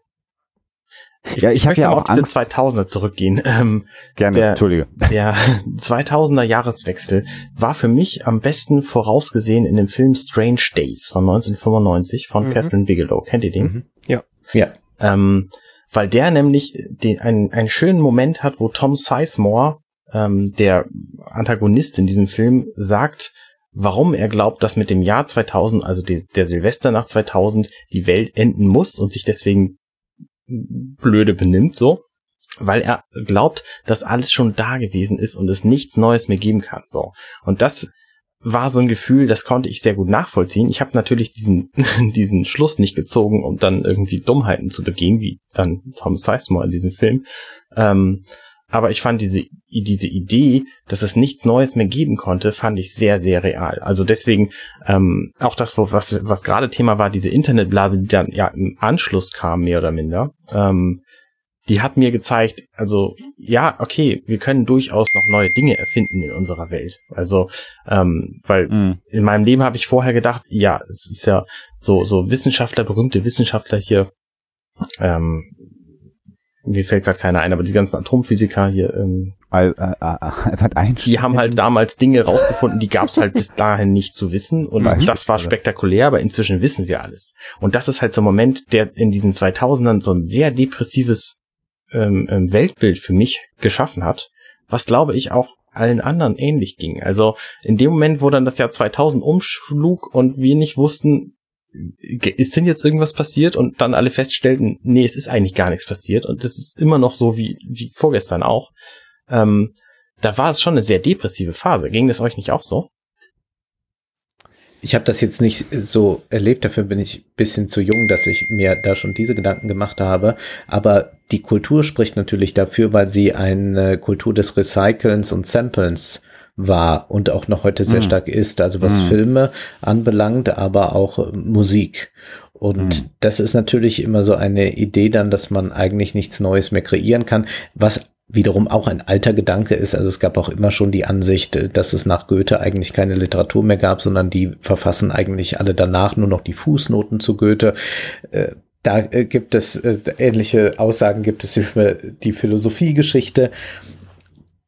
Es ist so, dass natürlich es immer schon etwas gibt, auf das sich jetzt bezogen wird. Also was genuin Neues kann natürlich nicht entstehen, aber gerade durch die Digitalisierung erleben wir natürlich etwas, was äh, so in kühnen Science-Fiction-Romanen vielleicht einmal angedacht war, aber gerade scheint ja mehr möglich denn je zu sein, zumindest auf diesem technischen Gebiete. Äh, Nicht so sehr, was ein anderes Denken über Gesellschaft äh, betrifft. Das Mhm. ist ja auch interessant, dass Mhm. in Matrix die Matrix so funktioniert im Prinzip so, wie unsere Welt funktioniert. Also wir haben es offenbar mit einem kapitalistischen System zu tun, wie wir es heute auch vorfinden. Mhm. Dass Ja. also die künstlichen Intelligenzen, die diese Matrix erschaffen haben, offenbar nicht auf die Idee gekommen sind, ein irgendwie andergeartetes System zu machen. Das fällt auch auf, wenn man, du hast ihn schon angesprochen, äh, Ray Kurzweil liest oder Nick Bostrom. Da Hm. Gibt es die kühnsten Visionen davon, wie Singularität herstellbar sein könnte, wie wir Menschen unser Hirn hochladen im Internet oder ganz verschwinden werden, was auch immer. Aber es wird nie auch nur angedeutet, dass eine andere Art des Wirtschaftens möglich wäre als die, die, die wir jetzt vorfinden. Es wird vielmehr darüber nachgedacht, äh, was, wenn sozusagen Arbeiter nicht mehr ausgenutzt werden können, gibt es dann noch so etwas wie Wirtschaftswachstum und so. Also es gibt ja, äh, überhaupt kein, es wird da keine Alternative gedacht. Also wir können uns auf der, auf dem Weg des Fortschritts der Innovation offenbar alles vorstellen, aber nur innerhalb des Systems. Moment, das, das, das stimmt aber so nicht. Es gibt nämlich ein ganz fantastisches Gegenbeispiel, was ich auch seit meiner Kindheit liebe, wo ich jetzt gerade jüngst einen Podcast drüber gestartet habe, nämlich Star Trek. Weil Star Ja, Trek Star nämlich Trek all das überwunden hat in seiner aktuellen Vision. Also alles, was wir als Serien kennen, hat diesen Punkt überwunden. Und da gibt's zumindest in der in der Föderation diesen Kapitalismus nicht mehr. Und es gibt kein Gehalt für den Job, den du machst. Und es gibt keine Währung mehr, mit der du irgendwas kaufst. Genau, also äh, Star Trek ist eine rühmliche Ausnahme, die irgendwie durchgeflutscht ist. Das ist das Subversive Aber Star dafür, Trek dafür, tatsächlich. dafür ist ja das gesamte Universum dann im Eimer. Also alle Konflikte, die wir, die wir nicht mehr haben, sind natürlich auf jedem Planeten jede Woche dann vertreten. Ne? Also das ist, äh, da sind, ist ja auch, also Föderation ist natürlich klar, weil sie sind ja immer an den Grenzen der Föderation da, wo es dann gerade nicht mehr funktioniert. Und das sind dann ja auch die interessanten Geschichten. Das muss man ja auch wieder sagen. Ja, Also es wäre ja sterbenslangweilig. Äh, die, die, und das war die Idee hinter bei Deep Space Nine. Wir nehmen eine Raumstation, wo wir wieder Konflikte darstellen können, weil so eine statische Raumstation, wo es keine Konflikte gibt und all das gesellschaftlich gelöst ist, wer will denn das sehen? Also da geht dann ja auch nur noch jeder seiner Arbeit nach. Das wäre ja auch Ja. ganz schlimm. Ja, deswegen ist Star Trek natürlich auch im Grunde so eine so eine Kommunendarstellung, weil die Föderation innerhalb dieses Mhm. gesamten Genau. Universums natürlich auch nur eine sehr kleine Rolle ist und ihr System auch nur für sie funktioniert. Ne? Die Ferengi zum Beispiel sind habgierig wie nichts Gutes. Also es gibt da durchaus auch die Gegenpositionen. Und was du vorhin angesprochen hast, Anna, wollte ich nochmal kurz drauf ein, das ist natürlich dieser, ich nenne das immer Kulturnarzissmus. Natürlich äh, ist der Moment, an dem ich gerade lebe, der Höhepunkt der menschlichen Kultur. Alles andere würde mich ja zutiefst kränken und gar nicht mal von mir ausgesehen. Und äh, das ist ja auch ein, ein großes Problem, warum die Menschen immer der Meinung sind, dass die Pyramiden äh, von Außerirdischen gebaut sein müssten. Weil das würde ja, das würde ja heißen, dass es vor zweieinhalb, dreitausend Jahren schon extrem intelligente Menschen gegeben hat, die unter Umständen klüger sind als ich jetzt gerade, weil ich wüsste nicht, wie ich so eine Pyramide baue und das kränkt mich ja zutiefst. Also das ist natürlich so eine ganz alte Geschichte, aber ich bin da völlig bei dir. Man, man, man glaubt ja immer, es kommt nichts Neues und die, die, ich, ich muss das noch einmal herausstreichen, das mobile Internet, was wir haben, diese Kulturrevolution des mobilen Internets, haben wir bis heute noch gar nicht verdaut. Ja. Sondern Ja. wir leben damit und äh, die, die Implikationen auf unsere Gesellschaft, die werden so uns so ganz langsam bewusst und und ich habe mit mit einem Medienwissenschaftler hier aus aus Hamburg mal ein Interview gemacht mit dem Jöran Mus Mehrholz, ähm, der auch ein Buch geschrieben hat für Eltern, wie sie ihre Kinder mit Facebook oder an Facebook heranführen. Und der sagte irgendwann mal, wir müssen uns mal davon frei machen, dass wir immer denken, die Erwachsenen bringen den Kindern das Internet bei, weil die Erwachsenen selber gar nicht mitkommen mit dem Internet. Auch das ist so ein Narzissmus, zu sagen, nur weil die erwachsen sind, also ein gewisses Lebensalter haben, können die mit dieser Technologie umgehen. Das ist halt auch falsch. Auch wir müssen jeden Tag neu lernen, mit den Implikationen dieser Technologie umzugehen. Und äh, bei mir hat's bei Snapchat jetzt aufgehört. Ich bin in allen sozialen Netzwerken, Snapchat habe ich nicht mehr verstanden.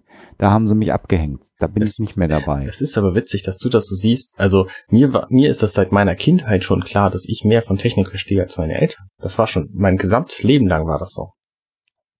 Also als ich einen Gameboy bekam, damals mit sechs Jahren oder so, ich weiß es nicht mehr genau, da habe ich das Ding bedienen können und mein Vater wusste Mhm. gar nicht, wo er drücken muss. Ja. Ja. Deswegen bin ich Aber quasi mit dieser Technik Realität. verstehen, also Technik anwenden. Ja, und auch Oder annehmen, ver- als, als und ihre. Lebensrealität so.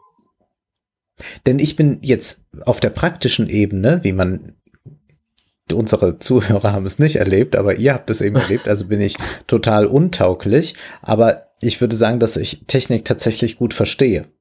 Das ist, Ah. äh, nee, das ist auch nicht der Punkt, auf den ich hinaus wollte, sondern Also ich habe keine Ahnung, wie man, ich könnte, könnte, ich bin froh, wenn ich eine E-Mail mit Anhang verwenden, ne, verschicken kann.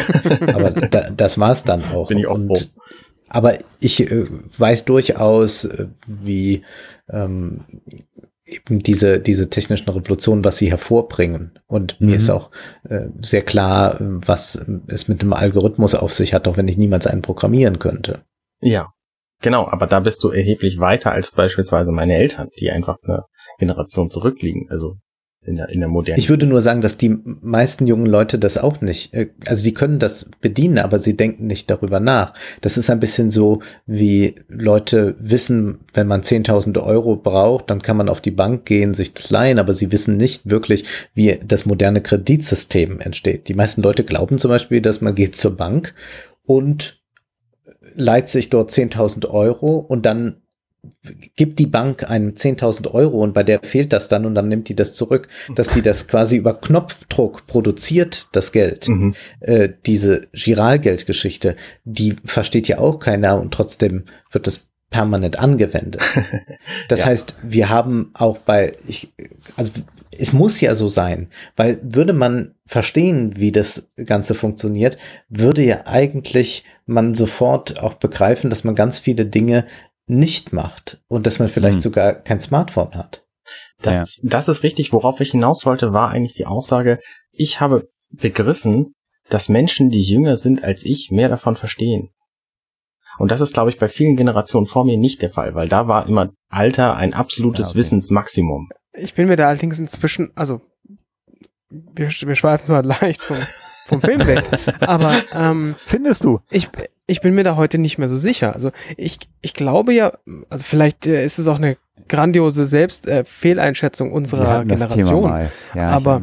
Ähm, also ich, ich hätte jetzt behauptet, so im, im Großen und Ganzen hätte ich gesagt, durch, über meine Generation, wir haben von Technik mehr verstanden als die Generation vor uns. Ja. Also das würde ich heute nicht mehr unterschreiben. Also ich, wenn ich jetzt die, die jetzt kommende Generation anschaue, die versteht sicherlich, wie, ähm, wie Facebook aufgeht oder wie Snapchat oder wie TikTok aufgeht. Aber das war's. Also da hört, da hört das Verständnis auf. Und das, ähm, das schauen wir uns jetzt irgendwie TikTok an, dass eine, eine, eine App wie TikTok ähm, mehr ist als äh, bunte Videos, die auf dem Smartphone spielen, sondern dass da ein, eine, eine Menge von Technologie ineinander greift, damit ich das Video machen kann, auf diesem Video Filter erscheinen, dieses Video dann äh, auf dem Server von TikTok landet und dann gleichzeitig meine, äh, meine Follower informiert werden. Äh, das ist, glaube ich, dem, dem, dem Durchschnitt unser, also der, der nachfolgenden Generation kein bisschen ähm, ein Begriff. Ich glaube, das ist aber die der politische Unterschied. Komponente dahinter. Die kommt politische dazu. Komponente dahinter, dass zum Beispiel du nicht dein Facebook-Profil aufrufen kannst, wenn du dich in China aufhältst. Mhm. Wie kann das eigentlich passieren, dass obwohl eigentlich wir von einem World Wide Web äh, reden, es ein Intranet im Prinzip in China gibt? Mhm. Ja. Und Mhm. wir auch hier Guter immer Punkt. mehr äh, dorthin tendieren, dass wir also äh, Räume haben, die sehr wohl Grenzen haben, obwohl sie virtuell sind und so scheinen, als könnte man sie jederzeit überschreiten. Um dies einordnen zu können, muss man nicht nur technisch etwas verstehen, sondern man muss auch gesellschaftspolitisch denken können Mhm. und dort auch so Dinge wie Seerecht oder Völkerrecht neu denken und mit alten Paradigmen zusammenbringen. Und auch so ein Konzept wie Netzneutralität ist eigentlich ein ziemlich komplexes. Und da würde ich auch sagen, verstehen viele der Nutzer äh, eben das Ganze nicht, sondern sie sind User, aber sie verstehen die Matrix nicht. Sie sind nicht wie Neo, der in der Lage ist, ähm, an, an sich da reinzukommen. Also diese Ausbildung, die ja an Schulen stattfindet, ist ja im Prinzip, dass man die Leute zuwirft mit irgendwelchen Gadgets, äh, dass man dann sagt, wir machen eine schöne Apple-Klasse, dann äh, brauchen die auch gar kein Buch mehr zu lesen, dann wischen die auf ihren äh, Tablets durch die Gegend und sind nicht mehr in der Lage, zehn Seiten zu lesen und sie vielleicht auch noch in eigenen Worten zusammenzufassen. Das ist ja die Realität. Das Ja, ist die. Realität, die man zugleich als Matrix bezeichnen kann. Also wir erleben eigentlich derzeit, deswegen halte ich den Film Matrix auf eine andere Weise für aktuell, dass wir unser Denken anpassen an vorprogrammierte Software, an eben das, was aus dem Silicon Valley und so weiter zu uns kommt. Mhm. Und daran passen wir unser Denken an und sind dann dem maschinellen Denken sehr ähnlich und kommen dann noch irgendwann zu diesem irrsinnigen Schluss zu sagen, na eigentlich ist äh, die menschliche Intelligenz und eine künstliche Intelligenz ähm, äh, analog zu schalten und deswegen können wir auch irgendwann den Transfer auf den Computer schaffen, beziehungsweise können künstliche Intelligenzen, die den menschlichen Intelligenzen überlegen sind, erschaffen. Und wir haben eigentlich momentan eine sehr starke Ten Tendenz dazu, ähm, in ein instrumentelles Denken zu verfallen, wo eben zum Beispiel eine radikale Gesellschaftskritik einfach nicht mehr gedacht wird, weil sozusagen es keinen Knopf gibt, äh, keine App, die man anklicken kann, die nach diesem Muster funktioniert. Mhm. Also wir sind heute der Matrix, wenn man so will, viel näher als damals. Und das ist natürlich auch gewollt. Also schauen wir uns nur äh, an und schauen wir uns nur an, was jetzt gerade passiert, dass Ursula von der Leyen äh, äh, da äh, zur, zur, zur Königin von Europa gekürt wird. Mhm, mhm. Äh, das ist eine, das ist im Prinzip eine, also das ist so klar, dass man einfach, man, man kann auch einfach sagen, ja, wir brauchen keine Demokratie, wir machen es vollkommen äh, davon losgelöst mhm, mhm. ähm, und es, es funktioniert. Also es ist eine, eine hohe Akzeptanz offenbar dafür da. Und das liegt daran, dass man vor allem instrumentell und nicht mehr grundsätzlich kritisch denkt. Und deswegen war meine Anfangsfrage so stark, war damals ein anderer Geist. Ich glaube, bei allem, äh, was man über die fröhlichen 90er so Schlechtes sagen kann, inklusive der Frisuren und der Musik, muss man sagen, offenbar war da noch so etwas vorhanden. Heute sehe ich das tatsächlich immer weniger. Ja. Also im, im Bezug auf Technologie ähm, ist, ist mein Bild, oder wenn ich da ganz ähm, egozentrisch an die Sache herangehe, ich bin tatsächlich mit, mit 8-Bit-Computern aufgewachsen. Das war meine erste Berührung. Und das waren Geräte, die nur dann in irgendeiner Art und Weise funktioniert haben, wenn ich ihnen die adäquaten Befehle gegeben habe. Das heißt, da war ich der bestimmte äh, Punkt der Technologie und ich musste auch die Technologie ein ganzes Stück weit verstehen, so wie ein Automechaniker mhm. einen Motor äh, in, in seinen Bestandteilen auch äh, kennt und bedienen und, und steuern kann. Das kann ja heute auch eigentlich keiner mehr oder ein Fernsehtechniker damals mhm. Röhrenfernseher in seinen Bestandteilen erklären konnte. So war das mit den ersten Computern auch so. Mhm. Das ist dann gewandelt, die wurden immer zugänglicher. Es gab dann Windows. Windows hat ganz viel für einen gemacht, da musste man sich weniger kümmern. Apple hat dann nachgezogen oder hat da auch ein Betriebssystem. Ich will mich jetzt nicht in diese, diese Hierarchie-Streitigkeiten reinbegeben, sondern es gab dann einfach visuelle äh, Bediensysteme. Trotzdem hat man so ein so ein Rechner ähm, sich zusammengebaut und Komponenten gemacht und dann hat man, war ich die Generation, ich habe nicht mehr an Autos geschraubt und mir ein Subwoofer in meinen Kofferraum reingeschraubt, sondern bei mir war es die neue 3D-Grafikkarte, die dann drei Bilder pro Sekunde mehr generiert hat und deswegen musste diese Karte in meinen Computer rein und auch da war ich immer noch der, der kreative Pol. Und das ist jetzt weg, und eine Generation, die heute an Technologie herangeführt wird, die bedient Technologie. Und dann irgendwann wird das langsam und dann kaufe ich mir das nächste Gerät. Dann wird halt das, mhm. nächste Tablet gekauft oder der nächste Laptop gekauft oder das nächste Handy gekauft. Und dieses abstrakte Wissen, also dieser, dieser Punkt, äh, gezwungen zu sein, das abstrakte Wissen von Technologie. Es gibt irgendwas, was macht Grafik, es gibt irgendwas, was rechnet, es gibt irgendwas, was generiert Töne in, in so einem Gerät. Das ist weg. Das ist jetzt so wie ein Fernseher, den man anmacht, wo man draufdrückt und heute weiß auch keiner mehr, wie ein Fernseher funktioniert und ich hätte auch Schwierigkeiten, selbst einen Röhrenfernseher noch adäquat erklären, äh, zu erklären. Und ich glaube, an dem Punkt sind wir jetzt gerade, aber der Fernseher ist eine sehr passive Technologie. Smart TVs blende ich jetzt mal aus, das Internet eben nicht. Und ich glaube, das ist der Unterschied äh, in, in diesen Technologien. Das macht den großen Unterschied äh, in unserer Gesellschaft heute aus aus meiner Warte. Was uns nochmal zum Matrix bringt, weil die ja in diesen Bottichen ja. eingesperrt sind und sind zur absoluten Passivität verdammt. Das ist ja, ja. dieses ja. Bild, das äh, viele Eltern und Lehrer immer wieder ausgemalt haben. Liebe Kinder, äh, hängt nicht nur vor dem Fernseher, mhm. seid nicht nur passiv, seid aktiv, geht raus. Jetzt kann man mhm. zunächst mal sagen, dass natürlich Sehen ein sehr, sehr aktiver Vorgang ist ja. und dass auch Denken etwas sehr Aktives ist und, und Aktivität nicht nur meint, dass man Bäume raufklettert. Aber dem liegt ja eine merkwürdige Idee zugrunde. Also was mich bei Matrix stört, ist eben die Grundvoraussetzung für den ganzen Film. Das ist natürlich immer problematisch, wenn man sowas anbringt. Aber es ist ja so, dass die Maschinen, und ihr werdet sicherlich ja auch schon mal darüber geredet haben, dass die Maschinen die Herrschaft haben, diese Matrix erstellen und sie die Menschen aber dennoch brauchen, weil die Menschen quasi Energie liefern. Wie Batterien. Ja. Also sie brauchen das organische Leben, auch wenn sie selbst eigentlich nicht organisch sind. Und wenn man sich die künstliche Intelligenzforschung angeht, dann ist es ja, geht es immer darum, das organische Leben zu überwinden, beziehungsweise das organische durch Chips, durch irgendwelche Prothesen zu optimieren. Aber hier geht es ganz klar darum, dass diese Maschinen trotz ihres enormen Fortschritts und ihres, ihrer Intelligenz auf das Organische angewiesen sind.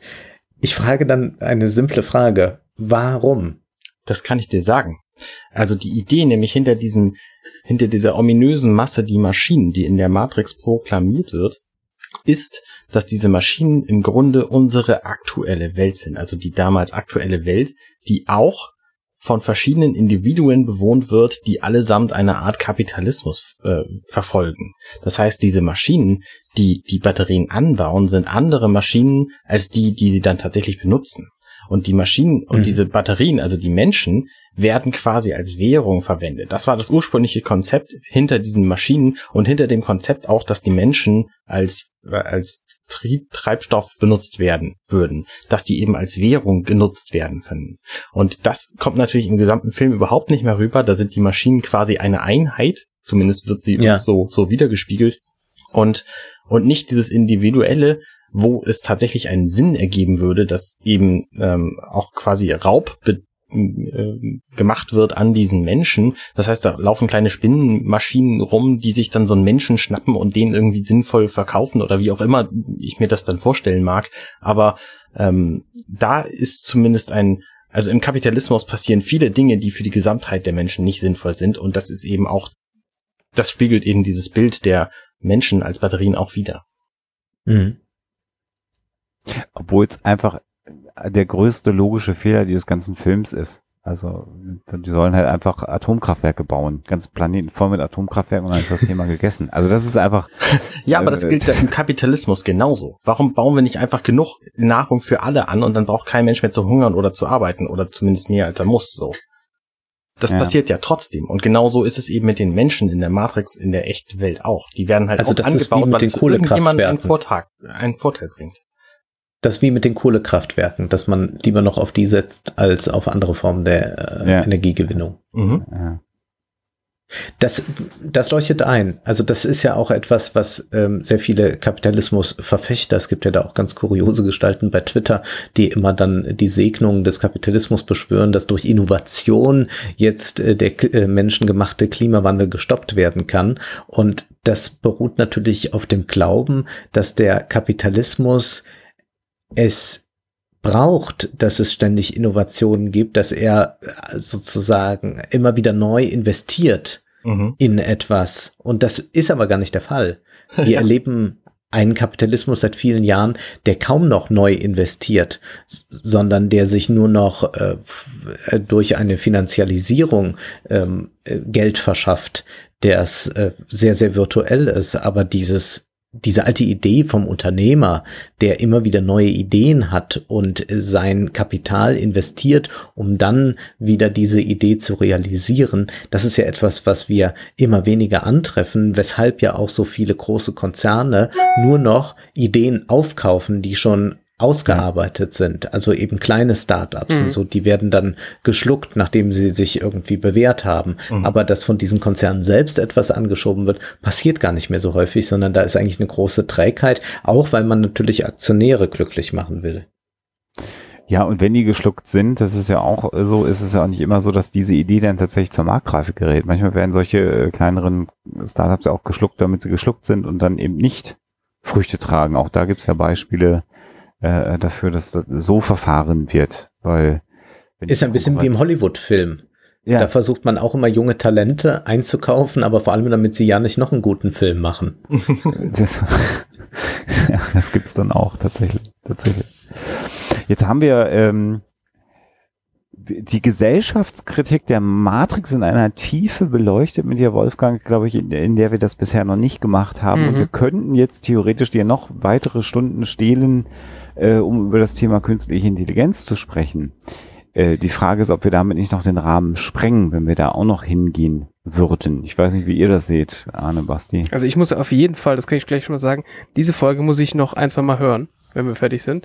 Damit du verstehst, was du selber gesagt hast. Ja, ich habe, also ich habe ja wirklich wenig gesagt, weil das wirklich so, ihr kennt es, wenn man sich so zurücklehnt und so zuhört und so, mhm, mhm, mhm, mhm, da habe ich vielleicht auch noch gar nicht drüber nachgedacht. Also da war schon echt viel drin bisher, heiliger Stoßack.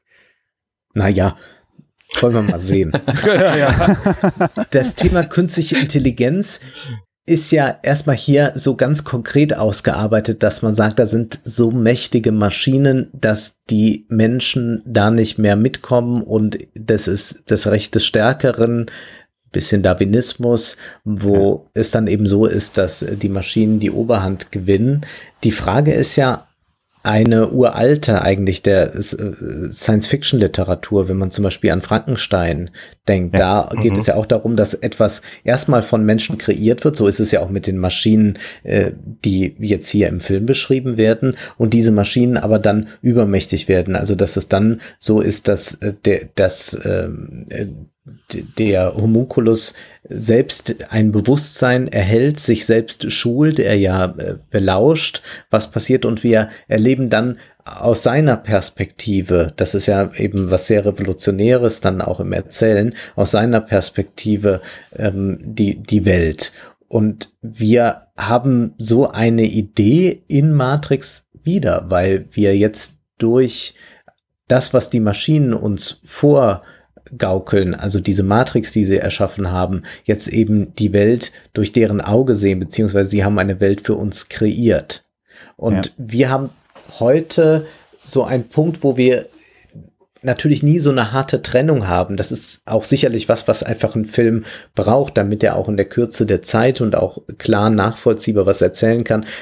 Ist mir schon klar, dass er immer wieder zwei Welten braucht. Wir erleben, glaube ich, heute eher eben, was ich schon so angedeutet habe, als ich äh, eine kleine Polemik losließ zu den Tablets in den Schulen, dass wir zum einen wir eine Entwicklung haben, wo es so etwas wie eine Angleichung an die Maschinen gibt, an maschinelles oder instrumentelles Denken, wie die Frankfurter Schule wohl sagen würde. Und zugleich haben wir Maschinen, die versuchen immer menschlicher zu werden. Also wir haben, wir erleben das in der Sexrobotik. Oder wir mhm. erleben das eben auch in äh, künstlichen Intelligenzen, die zu uns sprechen, wie beispielsweise Alexa. Mhm. Und das ist eben aber dann, also dem liegt natürlich immer diese Idee zugrunde, dass Intelligenz, menschliche, nur Informations erkennen, Informationen erkennen, Informationen verarbeiten bedeutet. Und Intelligenz meint natürlich eigentlich auch soziale Interaktion mit anderen und auch Bedeutung hinter etwas erkennen. Und damit haben ja künstliche Intelligenzen ganz große Schwierigkeiten. Das sieht man dann in ganz banalen Dingen schon, dass zum Beispiel äh, künstliche Intelligenzen oder Algorithmen Ironie ganz schlecht verstehen, weshalb es eben die, diese Upload-Filter-Proteste gibt. Und das ist ja noch etwas sehr Simples, also wo unser mhm. eins natürlich sagt, ja, klar ist Ironie, verstehen die aber nicht. Und da kann man äh, sich natürlich sehr leicht denken, wenn die das schon nicht verstehen, ist die Frage, ob sie überhaupt auf dieses Niveau von uns kommen können.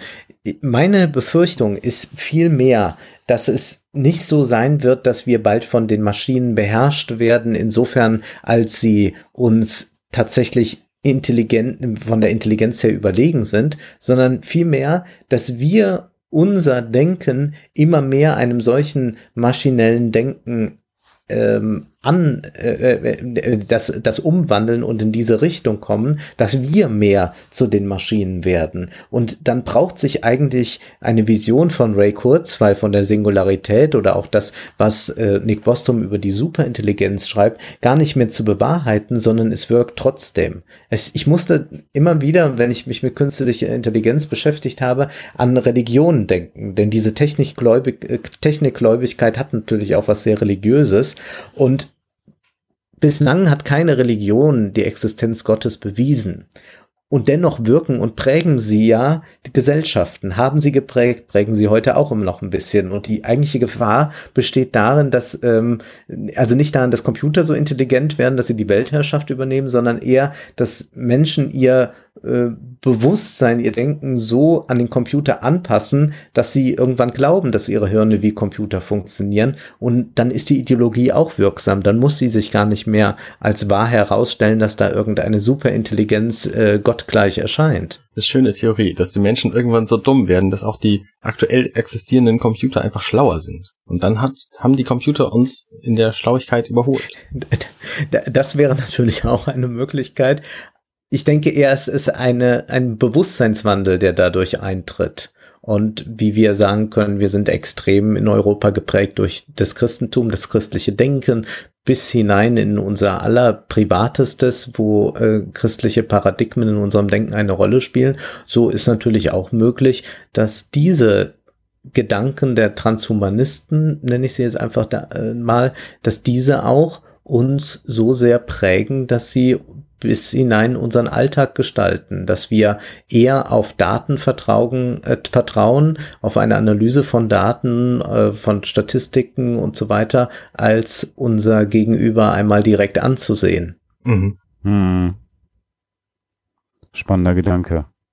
Ähm, ich habe noch mal eine ganz andere Theorie zu diesem Thema. Die mag jetzt vielleicht auch ein bisschen radikal sein, aber wenn es tatsächlich irgendwann Maschinen gibt, die schlauer sind als wir, dann haben wir Menschen es auch verdient, einfach aufgelöst zu werden.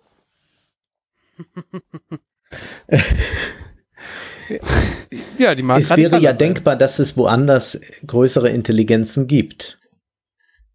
Das ist ja das Schöne das, an diesen, das an ist ja Film, etwas, die Matrix, ähm, dass die Menschen sich quasi durch das Verdunkeln der Sonne selber ausgelöscht haben.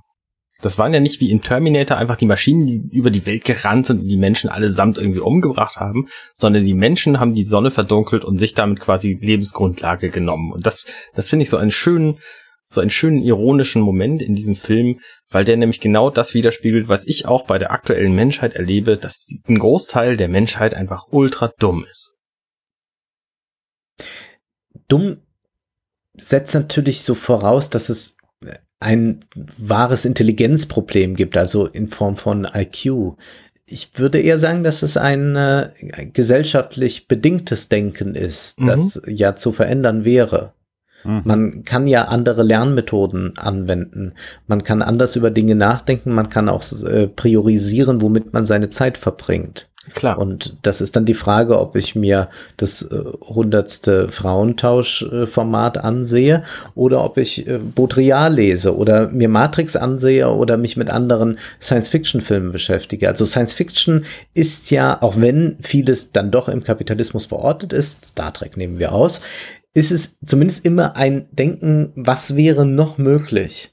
Und das eröffnet ja erstmal schon mal so einen Denkhorizont. Das ist ja das, das Besondere. Und da kann man den Filmen selbst beim Denken zusehen auch mhm. und kann mitdenken. Also es geht gar nicht so darum, dass man, man, man kennt das oft, wenn, wenn äh, geschrieben wird in schlechten Kritiken, dieser Film regte zum Nachdenken an. Das heißt ja in der Regel, dass man überhaupt nicht nachgedacht hat, dass mhm. man irgendwie sagt, oh ja, scheint irgendwie ein wichtiges Thema zu sein, schnell weg damit.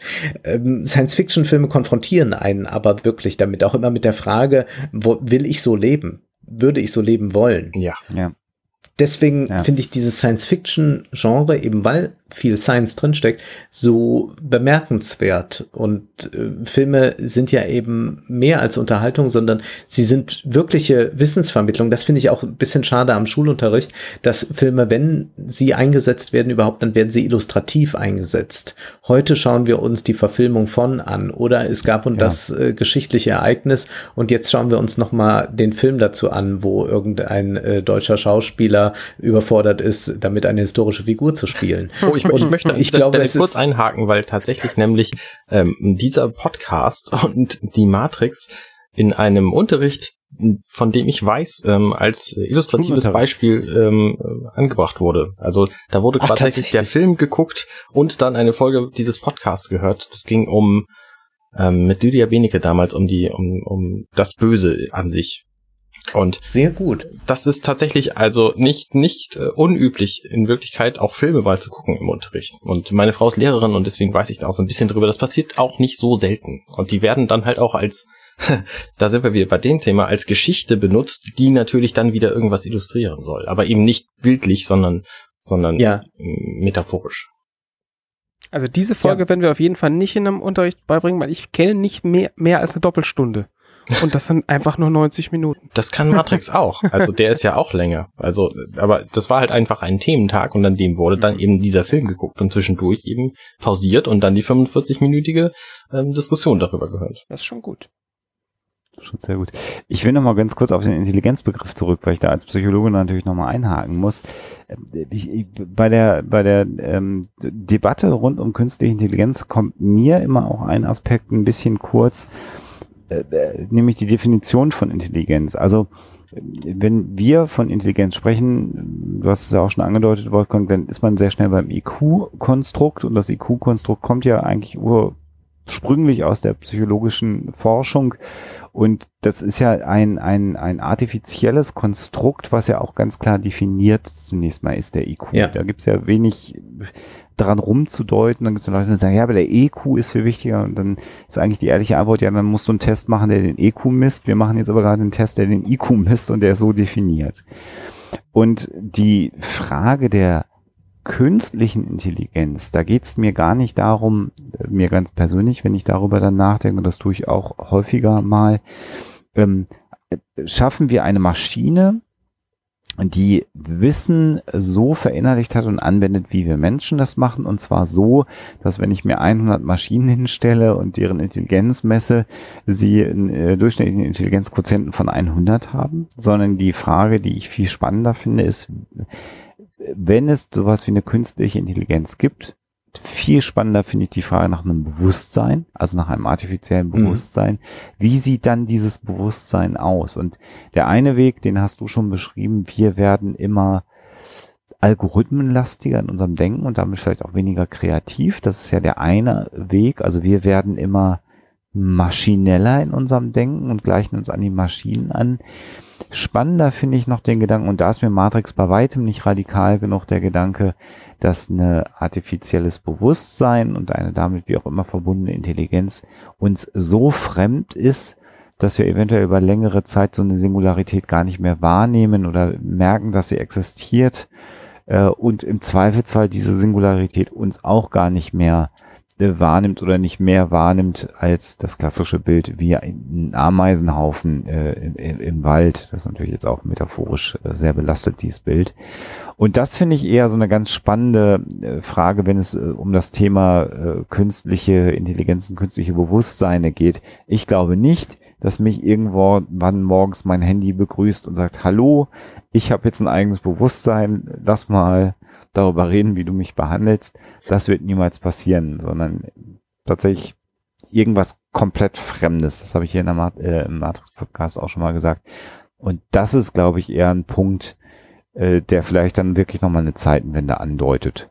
Ob das passiert und in welche Richtung sowas dann geht, das sei mal dahingestellt. Keine Ahnung. Das äh, erlebe ich Auch ob es evolutionäre Entwicklungen gibt, die ja.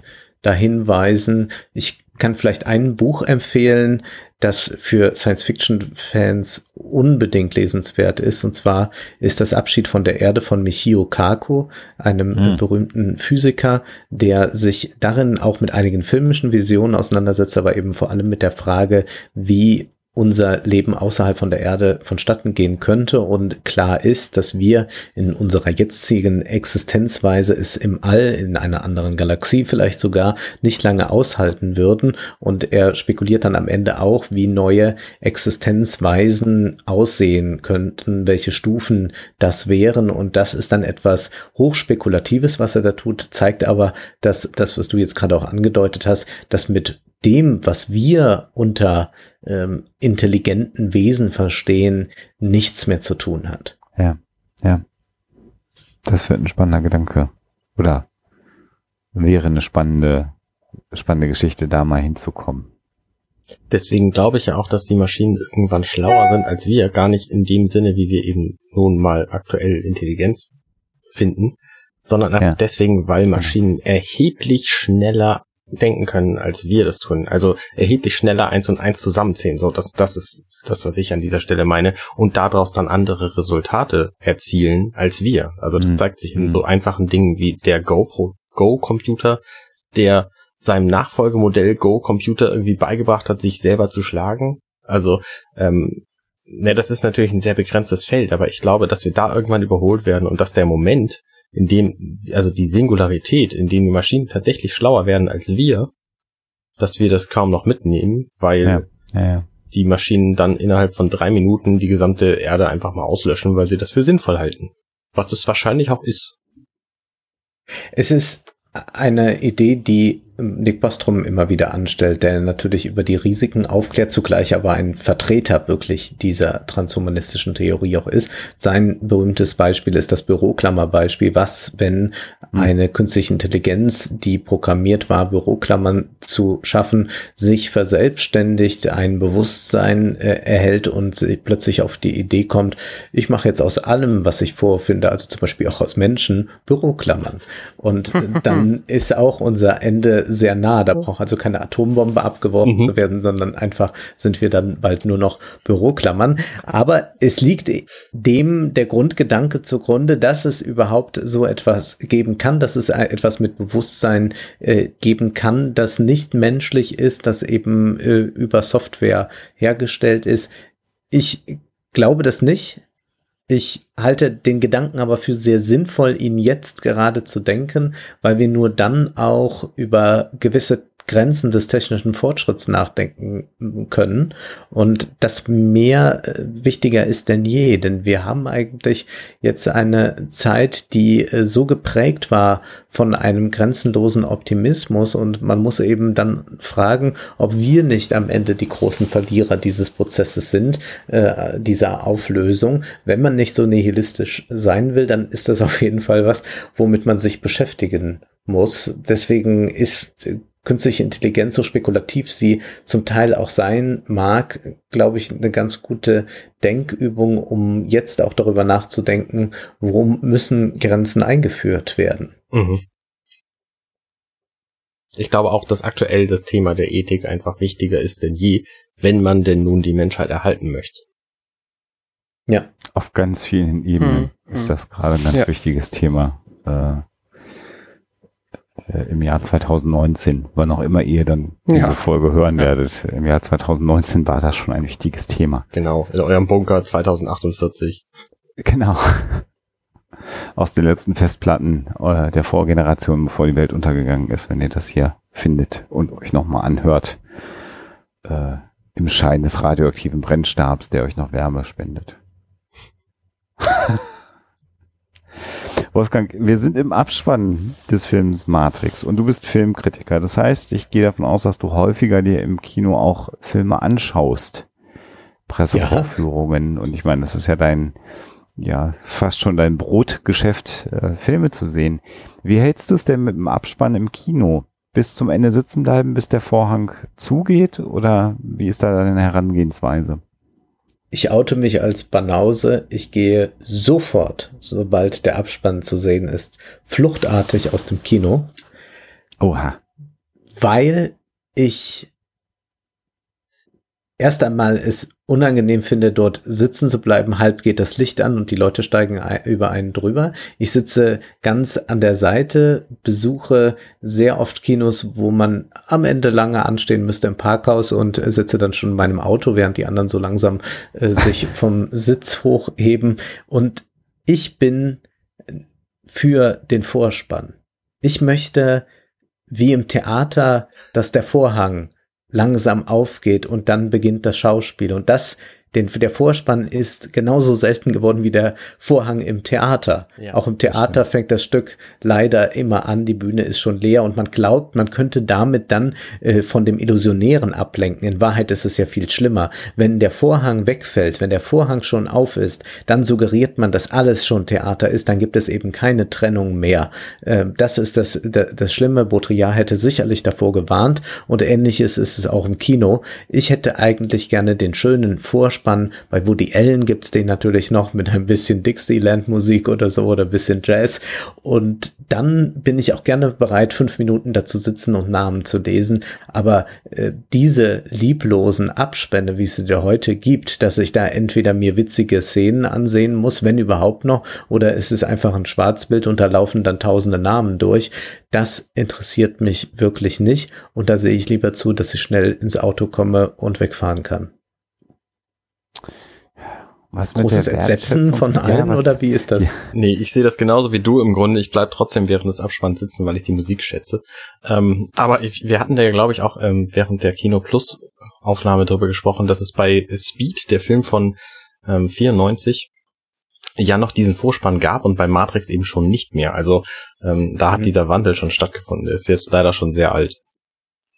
Der Ja. Wandel. Ja gut, Star Wars hat ja auch keinen Vorspann gehabt, auch das haben wir ja da gesagt. Ja.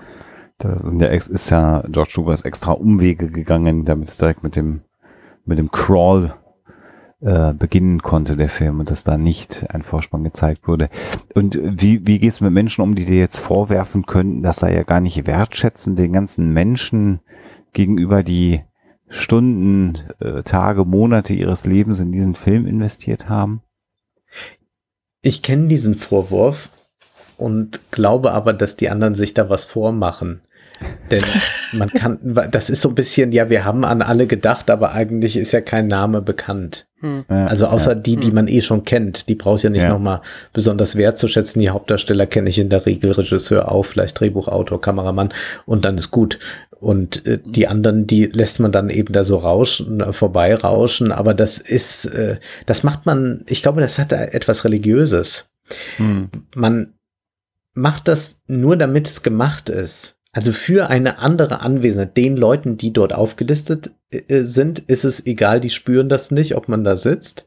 Man selbst nimmt diese Namen alle nicht wahr, sondern sieht eigentlich nur Flächen an einem vorbeiziehen und man imaginiert aber einen anderen, einen, einen großen anderen, einen Gott, der da ist und Acht gibt, dass man ja sitzen geblieben ist, dass man sich das auch verdient hat, dass man im Kino war.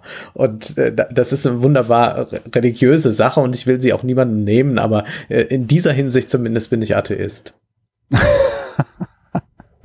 Das ist als schöneres Schlusswort fällt mir ehrlich gesagt nicht ein. Ich finde das ein- eine, eine so schöne Beschreibung des, des Abspannsphänomens. Ich werde es zukünftig zitieren und vielleicht sogar als meins verkaufen. Das muss ich mir mal überlegen. Aber ich bin eigentlich mal ehrlich, was Quellen angeht. Ähm, Wunderbar. Es war mir eine Freude. äh, Wolfgang, es war mir ein Fest, Ja. äh, dich hier bei uns im Podcast zu haben. Ähm, und äh, ich halte es wie, wie Basti, ich muss mir das auch nochmal, äh, glaube ich, in, in Toto anhören, diese Minute, weil da ganz viel drin gesteckt hat. Und äh, das passt zu dem würdigen Abschluss, äh, der so langsam sich ja ein, ein, äh, andeutet, äh, dieses ganzen Projektes. Insofern vielen, vielen Dank, dass du dir die Zeit genommen hast. Ich danke euch und finde, das ist auch ein unglaubliches Projekt, das zeigt, wie lange man sich mit einer Sache beschäftigen kann. Und das ist ja etwas, was immer mehr verloren geht in unseren doch sehr schnelllebigen Zeiten. Und vielleicht braucht es viel mehr diese Verlangsamung. Es gibt diese Idee, man kann doch jetzt auch Serien schauen, indem man einfach vorspult oder sie in doppelter Geschwindigkeit sich ansieht. Nein, ich glaube, wir brauchen mehr Verlangsamung. Ich will nicht dieses Wort Entschleunigung sagen, weil das immer schon so ein bisschen nach Wellnesshotel klingt, aber ich Mhm. glaube, wir brauchen eine Verlangsamung, damit wir mit der Schnelligkeit Schritt halten können. Mhm.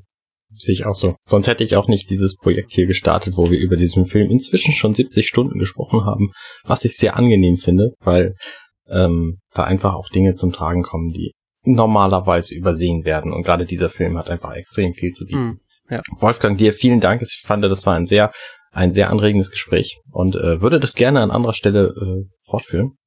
Aber wir werden sehen, wo sich da vielleicht noch eine Gelegenheit ergibt. Sehr gern. Bis dann. Macht's gut, ihr da draußen. Auf Wiedersehen. Ciao. Hey, ich bin Arne und das war Minutenweise Matrix. Wenn euch dieser Podcast gefällt, dann unterstützt mich doch ein wenig. Ich schneide, produziere und hoste diesen und weitere Podcasts wie auch andere Projekte im Netz. Informationen, wie ihr mich unterstützen könnt, findet ihr auf compendion.net.